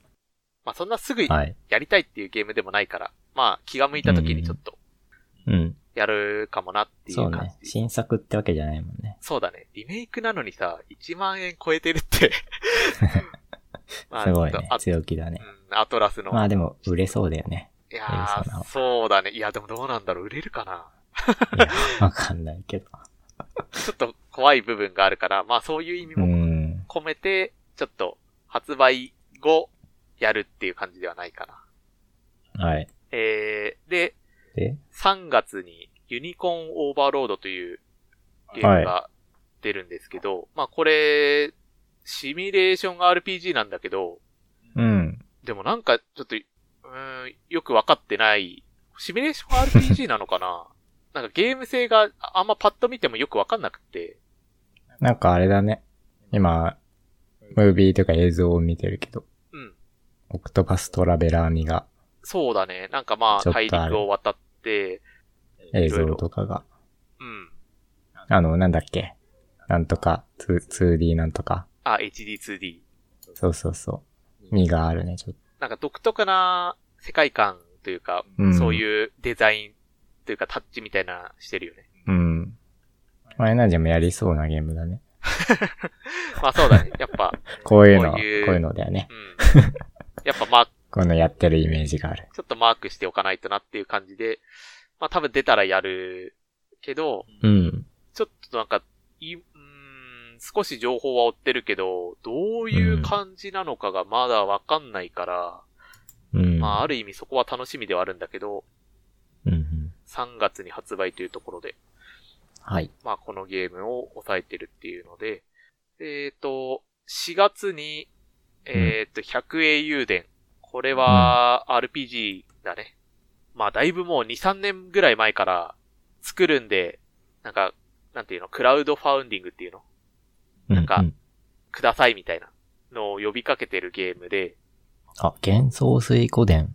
あ、そう。幻想水湖伝の流れを組んでる。流れっていうか、へえ。まあ、同じ感じだよね。仲間が100人いて、ああ、そうだね。まあ、戦っていくというようなゲーム。多本当分だ、キックスターターやってる。そうそうそう。開発 人が、そもそも開発人なのかな多分。幻想水湖伝の。で、なんか書いてあるね。ああ、やっぱそうだよね。まあ、ちょっと名前を変えて、でも、なんかかつての、そういう幻想水湖伝、身のあるゲームをちょっと作りますっていうところで、うん。で、ようやく、まあ、数年経って、発売の目処が立ったと。うーん。まあ、それだけ時間が経ってるわけだから、かなり、やっぱり、ファンからの期待も寄せられてるそうね。ゲームというところで。まあ、これは、ようやく来たかっていう感じなんで、うんやっ。ていきたいなっていうはい。ゲームだね。で、えーっと、まあ、最後は、これは、まあ、これ、まあ、再来年なんだけど再来ね。年だし、 俺おも書い互い、たそけうど。い。やお互い出してるから、これうんはどうしようか。これ後に、これもう話しちゃって。あ、いいの モンハンワイルドね。ああ、そう。モンハンワイルズ。いいややー、出るね。エナジーもモンハンとかやる人間いわゆる、過去作とかは。俺がやったことあるのは、サード G と、ああ、うん。サード G と、モンハンワールド。ああ、はいはい。だからなんまかそんながっつりやってるわけじゃないんだね、モンハンのシリーズあ、。そうだね。もう歴代シリーズ通してとかではないけど、まあ、ところ、時々に、ああ、モンうハン、ん。やりたいね、みたいになってやる人みたいなそ感うじ。ね。カジュアル勢なのかな。いやー。俺は本当に楽しみで、これは。どうすかあれモンハンって結構、じゃあ、精通いやしてる、がっつり ではないんだけど、あでも、えっ、と、PSP であ、うん。セカンド G とかサードとかあやって、で、その後がもうワールドで、あ、ああ。あ、じゃあ結構キャリア的には同でじぐらいのか前作もちょっとやった。なんだっけな。ライズ忘れちゃった。そう、ライズ。あで、ライズは、ちょっと肌に合わない。あで、あ。いや、ちょ、お同じだわ。 いや、俺もね、ライズちょっとやったんだよ。これなんか話した、いや、結構多分話してんだけど、ポッドキャストで。エナジムと話したかはわかんないけど、ああのー、ライズはちょっとなんか、箱庭感が強いというか、あ。はいはいはい。マップ的なね、ああ。なんという。か世界観的にも。うん。あれあの、ワールズの世界観が好きなんだよね。ああ、そうだね。あの感じなんだよね。なんていうか、うんモンスターハンターというか野生、野生にいる感じ、モンスターが。うんうん。ライズとかはなんか用意されてるっていう何なんだろう、ね、感じが。あの、うん。いあの感や、じ多分、そういうゲーム性は分けてるんだと思う。ああ。ライズは、ちょっとカジュアルめに、アクション要素多めで、はいはみいはい。たいな。確かにね。そう。で、そう、ワールズとかは、もうちょっと、こう、リアルな世界観というか、うん。世界にモンスターがいて、みたいな感じがベースみたいそうだね。確かに。な。で、そう、このワイルズ、25年25年。発売の、うん。ワイルズは、多分、そのワールズの、こう流れを組んでるんじゃないかという。らしいね。なんか、ベースが結構、そっち寄りというか。そうそうそう。あのー世界観がね、やっぱりよ、すごい良さそうというか、モンハンのね、なるほど。広そう世界が。やっぱそこは、大事だからね、なんというか。うんそ。こから違うと、やっぱね、なんかなーってなっちゃうんだよな。そう、あのー俺はもうね、 モンスターからなくてもいい から、あの、あの世界をカッポしたいというか、あー、なるほど。そうそうそう。そういう、そういう気持ちがね、あって、その場所なに。かなかリアルな世界とか、うんうん。リアル、リアル感が強い。そう、世界にいて、モンスターもいるっていう感じ。うん。その世界で生きてて、かつモンスターもいるよっていう感じが好き。こう、倒す相手として用意されてるわけじゃなくて。あー、なるほど。そこだよな、なんていうか。いわゆる敵が、敵というか、まあ、モンスターが、いえー、なんて言そうったらあいいかの世界で生きたいんだよね。 まあ、早い話 がね。そうそうそう。モン、モンスターを借りたいんじゃなくて、あの世界で生きて、まあ生きる、生きるために、狩りモをンス。ターを買ったりもするよみたいあー、あなー感いいじがいい。いいんだよね、俺は。敵倒すだけっていうのだと、うん。どうしてもなんかちょっそうなんだよとね陳腐になるうん。部分がある。まあでもタイトルはそうなんだけどね。まあ、そうではあるけ ど、そうなんだけど。捉え方一つだと思うんだよな。まあ別にうんなんかモンスター倒したいですっていう人も、それも正解だけど、うん、そうね。でも俺も、うその、そういう、そういう世界の中でいて、うん。まあ必要があるから狩るっていうぐらいの感じの方がしっくりくるかな。ういんそう、そうなんですね、俺は。や、いいと思う。いそやーっちの方が。これはね、楽しみだね、ちょっとね。そうだ本当ねに。あれ武器って何使ってるとかってある俺ね、大体、体験かなああ、いいね。 か、片手剣とかも渋。やってるかな。そうなんだ。あの、そう、体験を使うことが多かったんだけど、うん。ちょっとなんかつぶりたくて、 それで片手剣。そう、片手剣渋すぎるな、確かをに。も持ったりもする。 まあ、えなじんは何、何使ういつも使ってるのとかある、俺も体験かあな。あ体験と、ーはい。えっ、と、資料部へ。あ、資料部へはだいぶ ね。いや、なんか、ツーブリたいとかじゃないんだけど。いや、つぶっているよ。やいやいやいや、違う違う違う。資料部へのあの、なんかね、うん。なんだろうな、まあ、俺、楽器使う、ここういうなんか戦いの場で楽器使うのとかが単純に好きなのと、おー。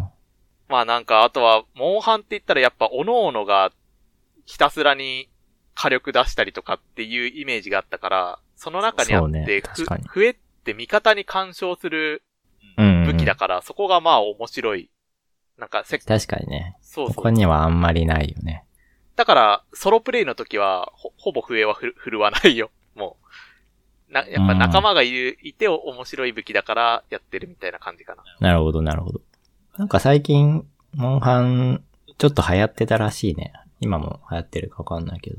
あ、そうなのなんかすごい人口増えたみたいなへえ、あ、なんかあったのかなのをなんかで見たけど、な、な、何があったのかな確か。ちょっとわかんないけど。なんかプレイ人口増えたみたいなのを見たけど。それは多分、ライズでだよね。かなライズのアップデかなんかなのかななんか。名前忘れちゃった再けど。ブレイク。ああ、あ。そうそう、年、年明けぐらいに。ええあ、そんな、何の影響なんだろう。ライズの発表なのか。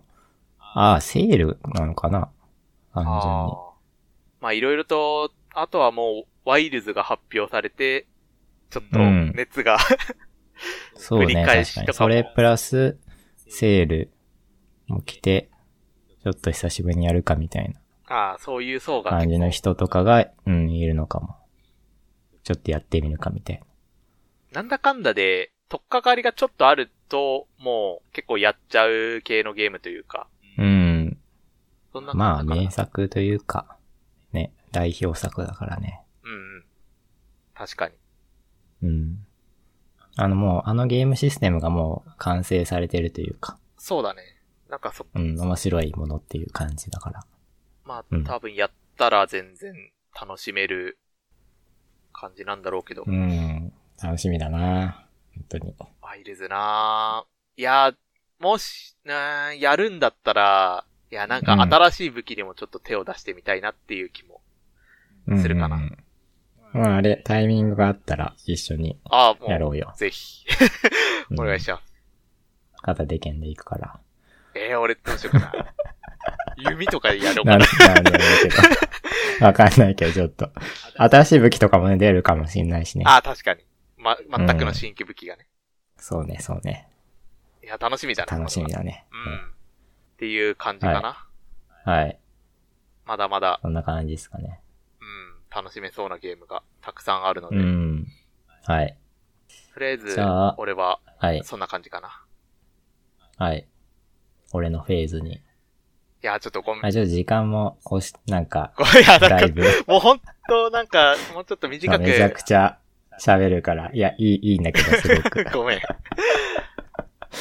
いや、俺はね、別にそんな、あの、エナジムがメインなんで、あそんなに。俺、だって、だいたい話してるからさ、一年中。あ、ああ、なるほ一ど年。中というか、 やってる、最近何やってるとか、だいたい話してるから、ポッドキャストで。ああ、なるほど。いや、片付けない。まあ、軽 く、いや、もう全然、えー、語ってもらってても。と、2023年は、はい。だいたい、あんまりやってなくてゲームを、そもそも。ああ、何か別のことに、傾倒してたとか。うん。あ、まあ、なんか、仕事というか、あなんあ、ていうすげえ真面目。うん。普通に、 あの、規則正しく生活してるとあんまりゲームする時間ない、ないな、みたいなああ、なるほどね。感じになるから。ブルーアーカイブぐらいしか、だからまともにやってなくって、ああ、そうなんだ。ブルーアーカイブ、あ、去年話したっけ一ちょっ応、とそうだね。去年始めたんだっけそもそも。うん、そう、去年の2月に始めて、あ、ちょうどブルーアーカイブ、あの、そろそろ3周年で、ああ、確かなるほど今日、今日と明日でなんか、イベントを、リアルイベントをやってるはず。おお。かなりだな。うん。そう、去年の、その、去年のだから2周年のタイミングで始めて、俺。はいはいはい。で、今年でで3周年と。そう。で、それからもう毎日やってるんだけど、一応。うん。まあそんながっつりはやってないんだけど、あのーデイリーのミッションとか、うんうん。あとイベントあればイベントとか。あ、まあ、じゃあ、それなりに、まあでも、それやってたらもう十分なんか、堪能してると思うけどね。うん。もうね、あんまりね、やること なくなってきた感は。いや、まだ全然ね、あるんだけど、あストーリーとかはね、まだ読み切ってなくって、実は。あ、はいはいはい。そう、そういうのもあるんだけど、とりあえず、そう、去年はもうブルーアーカイブぐらいしかなんか、こう、続けてやってるゲーム、うん。あブルーアーカイブぐらいしかない。だけど、えーっと、他のをなんかちょこちょこやってやめたりしたのを話すと、うんえーっと、エルデンリングをあ去年、去年の、あ、2022年の年末から始めて、あ、うん。で、年明けにちょっとやってて、で、クリアまだしなくてもう放置してるんだけど、なるほど。一応去年の目標というか、うん。 2023年のこう自分の目標が、エルデンリングをクリアするだったんだけど、あら、 クリアできず、離脱結。局。うーん、それは、うーん、まあ、エルデンリングも、どうなんだろう。結構、腰据えてやるゲーム感ある、そうよね。あの、年末は休みだったから、休み中にあがっつりやってたんだけど、あ、うん。休みを明けてからというものの、全然やる気になんなくて、いや、一度そういうので置いちゃうと、そうだよね。ね。うん。なかなか再そ燃うできない。ただ、エルデンリングは DLC が一応、なんか、は発表されてるというか、うんうん。あるらしくって、まだ正式には出てないんだけど、多分。ああ、でもすごそいうね、いう作ってますよみたいな画像を一枚出てる気がして、確か。そう、それが出るまでには、クリアしたいなという、なるほどなぁ思っている感じ。そなのの、で、うん。 DLC は、なんか新しいストーリーとかみたいな感じなのあ、どうなんだろうななんかあの、ストーリーには名前だけ出てきた、こうキャラクターがいるんだけど、それが、その、そのキャラクターのストーリーっぽいんだよね。あー、なるほど。あの画像を見た感じは。そういうことか。うん。まあ、それだったら確かにな。いや、あのー例えば、新しい、なんていうの、武器とか、スキルとかの追加ぐらいだったら、じゃあ逆にそれをモチベーションというか、それが来たタイミングでまた再開すればいいんじゃないって思ったけど、そういうストーリー系のだったら確かに、そそうんそれまちょっで。とどうなるかわかんないんだけど、とりあえず DLC までにうんうん。クリアできているといいなという感じはあるんだけど、なるほど。うん。エルデンリングって結構、アップデでなんか環境とかって変わったりする。あ、どうなんだっけな、そのオンラインでうん。の要素があるから、その武器の強さとかは調整が入ってるあ、やっぱそうなんだ。とは思うな。うん。だった気がする。うん。結構そこら辺のエルデンリングはやってないけど、なんか、雪、なん、なんだっけ雪、雪走りなんかん、当時、発売当初強いとされていた戦法というかスキルかなんか、ああ、うん。雪のなんか、スキルが今はまあもう古いみたいなのとか、そういう話を聞くから、あ結構そういう環境がその時その時で変わるんだなっていう。うん。どうなんだろう。ストーリーとかはあんまり関係あるのかな。オンラインはどっちかっていうとそういうのは影響を受けそうだけど、うオん。ンライン対戦とかの要素は。ああ。ストーリーとかうんまあ、それはまあ、いつでも楽しめるものだうよね、多ん、分。多分そんなに気に、気になったことないかな。まああんまやってないからなんだけど。なるほど。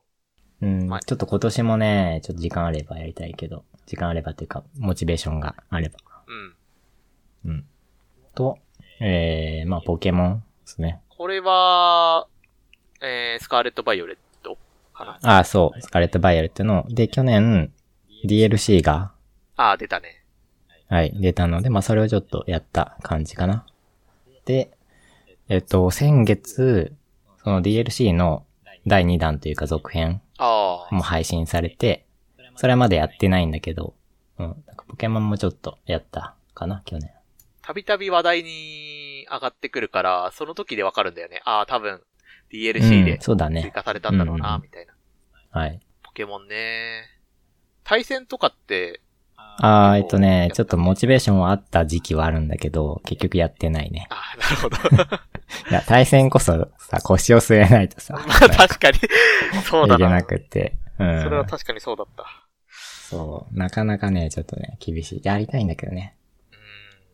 うん。はい。で、えー、スターフィールド。サーフィールド。これは、まあいろいろとうん。話題にはなっていたけど。いやー、スターフィールドのために、うん。パソコンも買い替えて、ええ そんなディにスプレイとかもあ、ちゃんと。新しくして、おみーたいなことやったんですけど、あんまりやってないね。あ それはやっぱ時間いやが取れない。面白いんだけどね、うん。そうスターフィールド、どうなんだろうな。結局、そう去年、スターフィールドが、うん。こう、派遣ゲームだと思ってて、はいはいはい。俺はね、うんずっと、発売されるまでは。まあ前評判は相当、てか注目されてたようんね、相当このゲームは。そうね。かなり。そうそうそう。ベセスダーゲームスタジオの最新作。そとういうことで。うん。まあ、ただ、うん、蓋を開けてみるとそんなに伸びなかった感じはうーん。あるかな。まあ、面白いんだけどね、ボリュームというかさ、そういう世界観うん。も好きな人は好き。あの、SF、宇宙の SF ものだから。そうだね。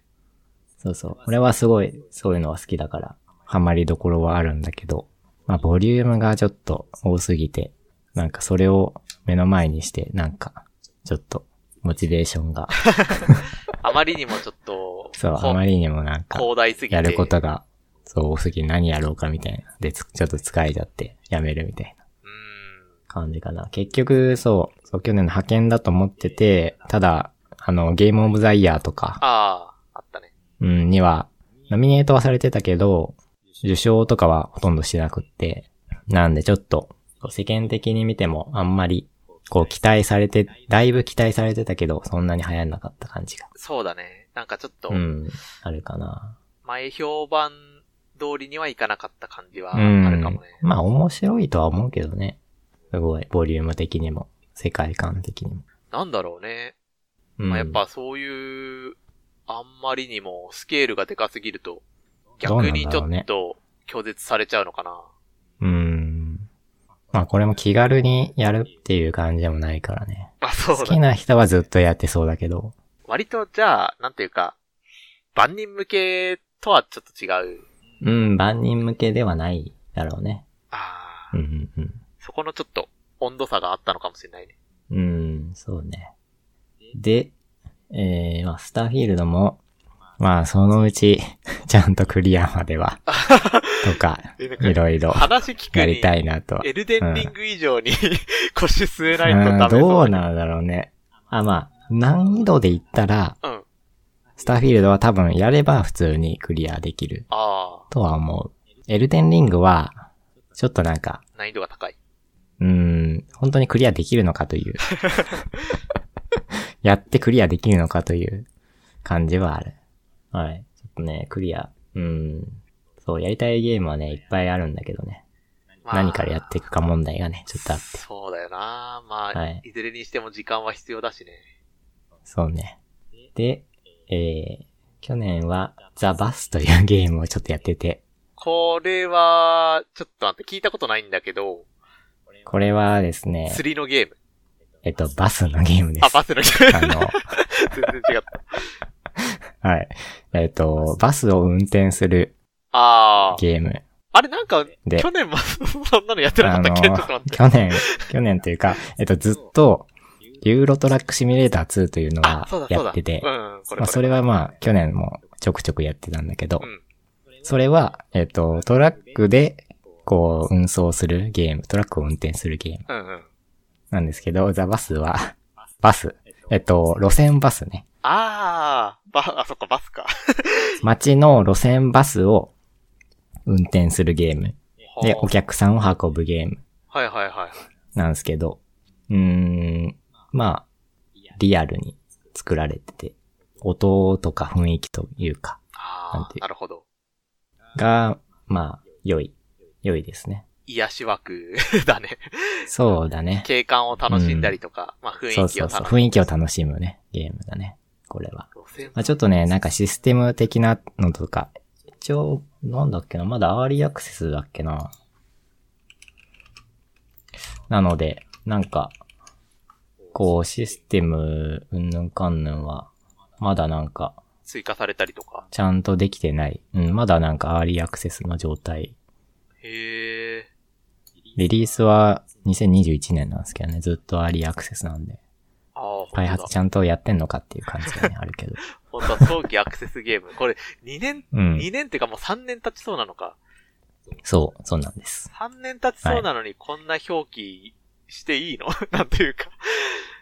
どうなんだろうね早。期アクセスゲーム。一応ね、うん、なんか開発はやってるっぽいんだけど、うん。いや、いなんか、どのぐらい連度がちゃんと高まるのか。そう、なんか、そう、グラフィックとか雰囲気はすごいいいんだけど、システムとか、なんか、周りの車の AI はい、はい。的。なああ、部分とかはちょっとまだ荒削りな感じが変なとこあろっをて、走ったりとか。うん、変な、変なところがなんかね、通れない道とかあったり、ああ、して、なので、そこら辺が良くなるとすごいいいんだけど、と思いながら、確かに気が、うん、気長に待ってる感じかな、これは。かなりリアルというか、そうそう、リアルなんだよね、だいぶ。ああ、いいな。確かにこれは雰囲気すごいいいし、こうの運ん、転席からのこの画面というか、ね、リアルね、これ、だいぶ。そういいね。本当に雰囲気が味わえるというか。なるほどな。ドイツのベルリンを1対1スケールしてるっぽくって、その、もう、もう原作ままの縮尺。そうそうそええう。ー。だから本当にリアルな道路を走ってる感じ。あ、いいね。はい。なので、まあちょっとこれも、あの、開発の様子を見ながら、たまにやろうかなとは思ってる。いや、ちょっ感じとかなこれ力入れてほしいっていう気持ちになるな。うんそう。で、えーっと、あとは、えー、マイクロソフトフライトシミュレータこれは ー。これは、飛行機を操縦するゲームで。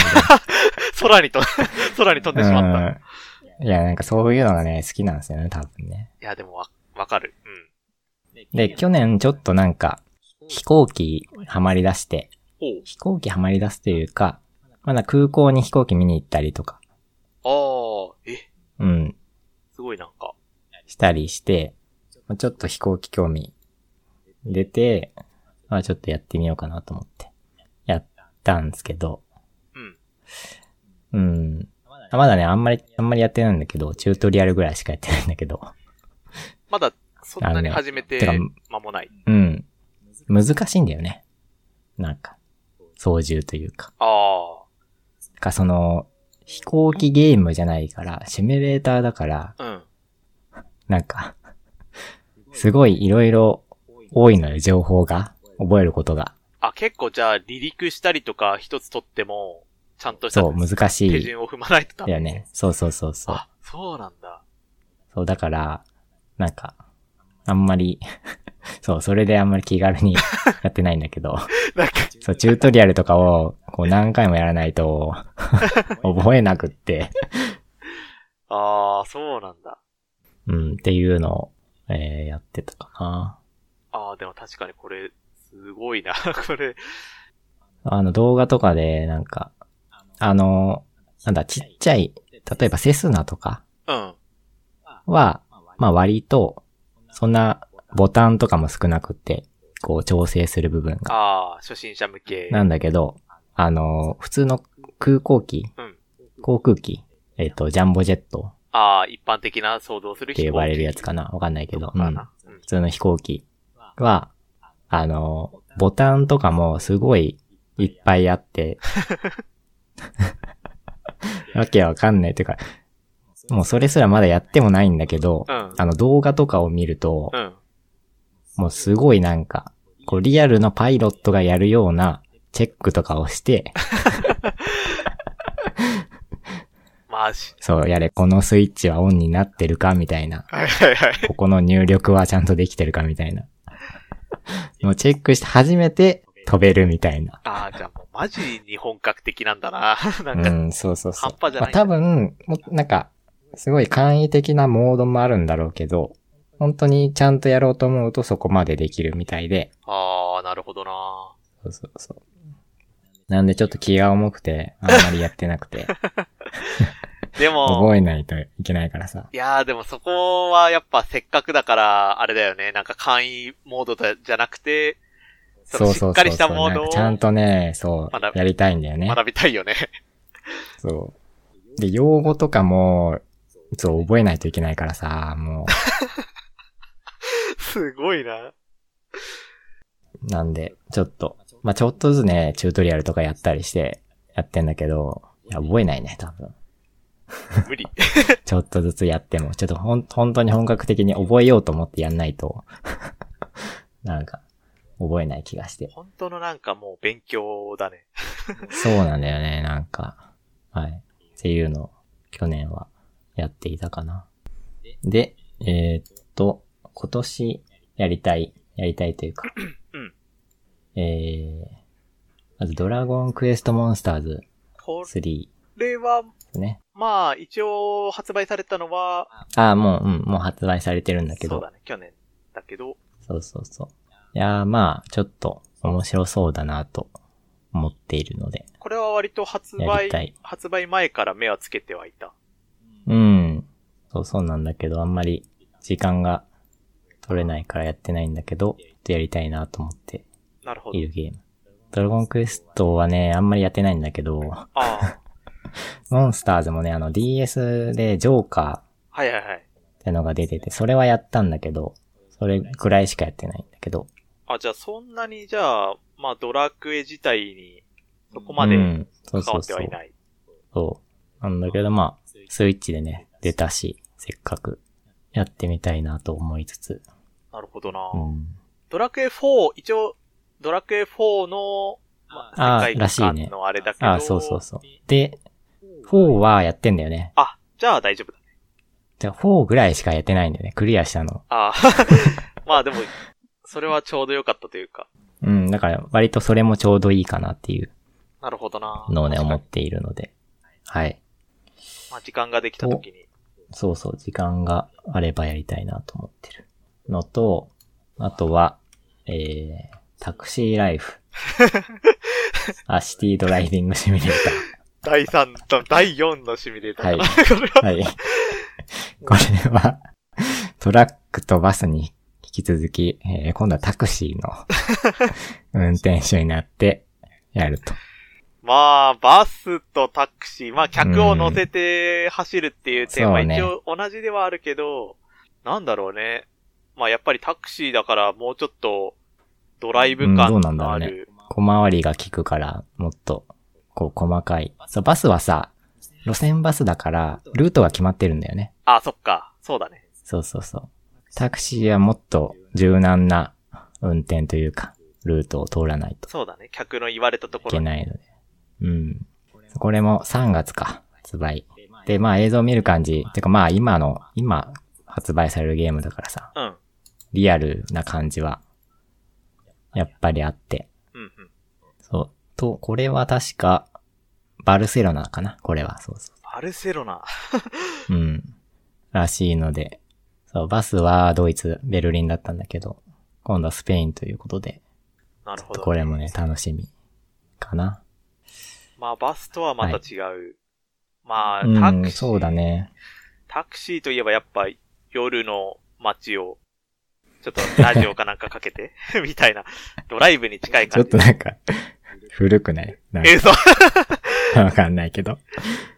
どう、どうなんだろう。まあ、あんま乗らないかな、タクシー。うん。どうだろうね。まあ、バス、まあ、客とのやりとりとかもあったりすんのかな。ね、あるのかな。タクシーといえ素ば、晴らしういん、そこら辺のなんか、雰囲気作りをするのであれば、必要なんじゃないかなって思うけど。そう、どういう感じになるか、ちょっとわかんないけど、楽しみですね、これは。なるほど。はい。と、まあ、モンハンと、あと、これあは、うのん、、これは、えっと、昨日初めてお、実は、ゼルダの伝説、ブレスブレイスオブザワイルドね。出ましたね。これは、昨日始めたっていうのは、まあ、半分嘘なんだけど、半分そうでえっ と、セーブデータを見る限りう、ん。 2021年の冬にやってて、ああ、なるほど。もあ2年ぶりぐらいに、あの、起動して。で、それはね、多分、何時間 ?10 時間もやってないのよ、多分う、。ああ、 5、6時間やって、やめちゃって、ずっと放置してたんだけど、それを再開して、昨日ね。それはなんだかか、らまだ、うん。再開したきっかけみたいなものは何何かあるえっとね、あのあ、えっと、俺はテレビはないんだけどの、うん。で、まあ、ゲームやるときは、まあ、パソコンでゲームやるか、パソコンのモニターでやるか、はいはいはい。あとスイッチなら、携帯で、あ、そっか。うん携帯型でやるかなんだけど、うんで、プロジェクターがあるんですよ、俺の部屋。おお。あ、そういえばそっか。なんか、 見た気がする。なんかツイ、うんツイッターで。で、プロジェクターで、普段はまあ、あのーなんだ、動画とか、ネットフリックスとか映画とか見たりう、んうん。ゲームあんまやってなかったんだけど、あの、ゲームやってないのはなんか、ちょっと重くなる時があってゲームつなげたりすると、処理落ちしてるああ。時とかがあって、でなんかちょっとそれであんまりゲームはやってなかったんだけど、プロジェクターで。うん。でも最近、なんかゲームモードがあるということに気づいて、ああ、せ、専用の。そうそう、これもね、3年越しぐらいなんだ けど、2年かな。はいはいはいはい。でもそれで、それに気づいたので、せっかくならなんかゲームをやってみたいっていうのもあって、かつ、そう、あのー最初に話したけど、去年というかもう、最近あんまりゲームをやれてない去年とか、うんうん。ブルワカの、こう、なんだ、デイリーをやるぐらい、 毎日消。化して、まあ、そうそう今そう日。は終わりかな、みたいな。そう。なんだけど、やっぱりなんかゲームをやりたいし、うん。ゲームをなんか習慣にちょっとしたいなと思って、いいね。はい。で、そう、俺はね、夜、アニメを一本見て寝てるのね。ほうほそれが習慣なんだけど。う。うん。で、アニメ、その、見るやつがない時もあるあのあ。よ。まあ全部見てしまって、さあの、続きああ。を待ってる状態とか。なるほど。うん。まあその時にゲームでもやろうかなと思って、こう、何をしようかなと 思った時に、うん。まあスイッチでまだなんかクリアしなくて、持ってるやつゼルダ、おうみたいな感じで選ばれて。なるほど。はい。まあ、空いなんた時で、間で、また、そう。まあちょっとずつね、習、そう、習慣にして、ちょっとずつやって、こうクリアしたいなという。まあゼルダね、うんやっぱり、こう、名作というか面白いからさ。まあ、面白いのは分かってるけどやって ないだけだから。 やりたい。まあでも、その隙間時間が、まあできて、まあやる機会に恵まれたと。まあ、あの、うん。プロジェクターの新しそういね機能にもそう。 気づい気づいて。て。いや、いい、いい、なんていうか、リトライの、あれだね。なんていうかうん、機会を得れたという感じかな。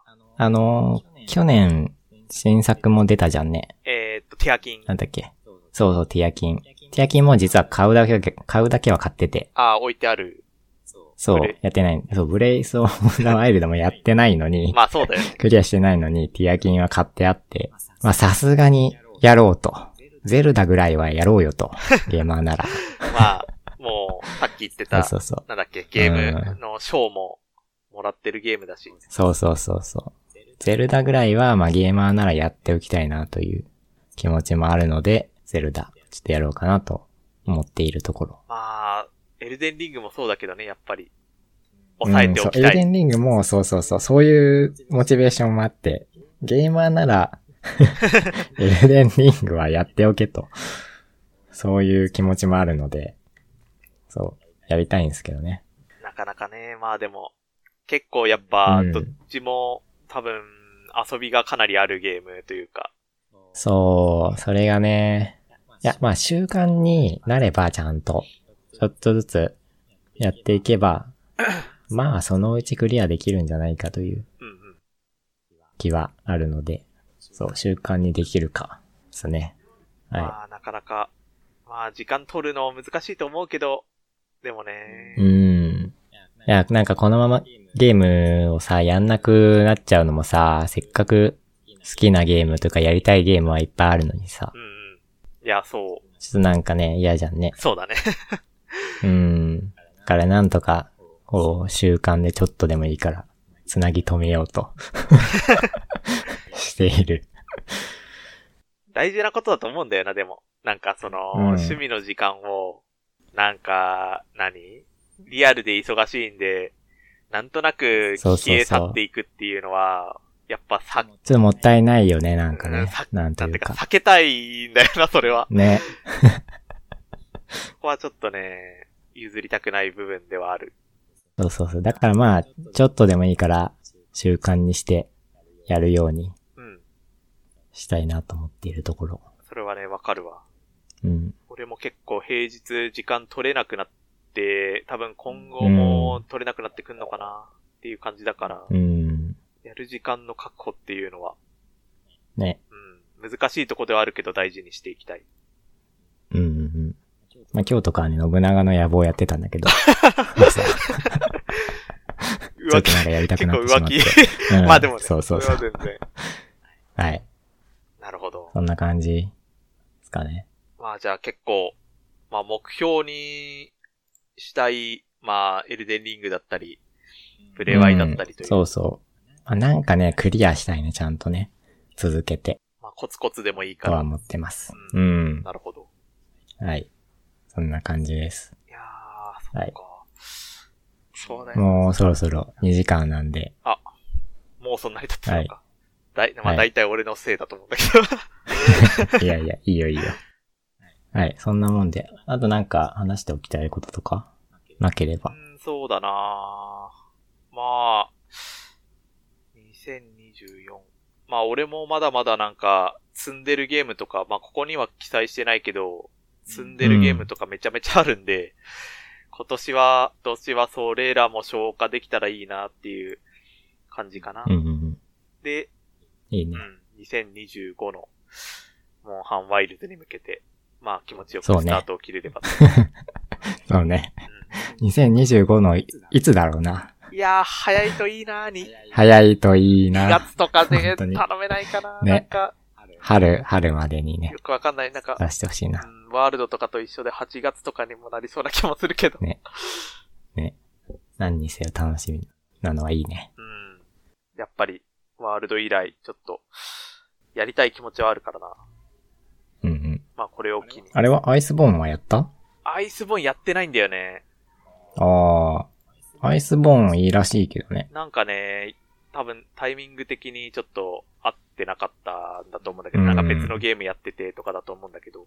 うんうんうん。はい。まあね、やっぱ、そんな感じですかね。そうだね。うん。はい。良いでしょうか。 OK です。はい。じゃあ、そんな感じで。はい。はい。ゲーミングワース、えー、47回でした。えー、ゲストエナジムでした。いやー、ありがとうございました。今年も。はい。はい、ありがとうございました。はい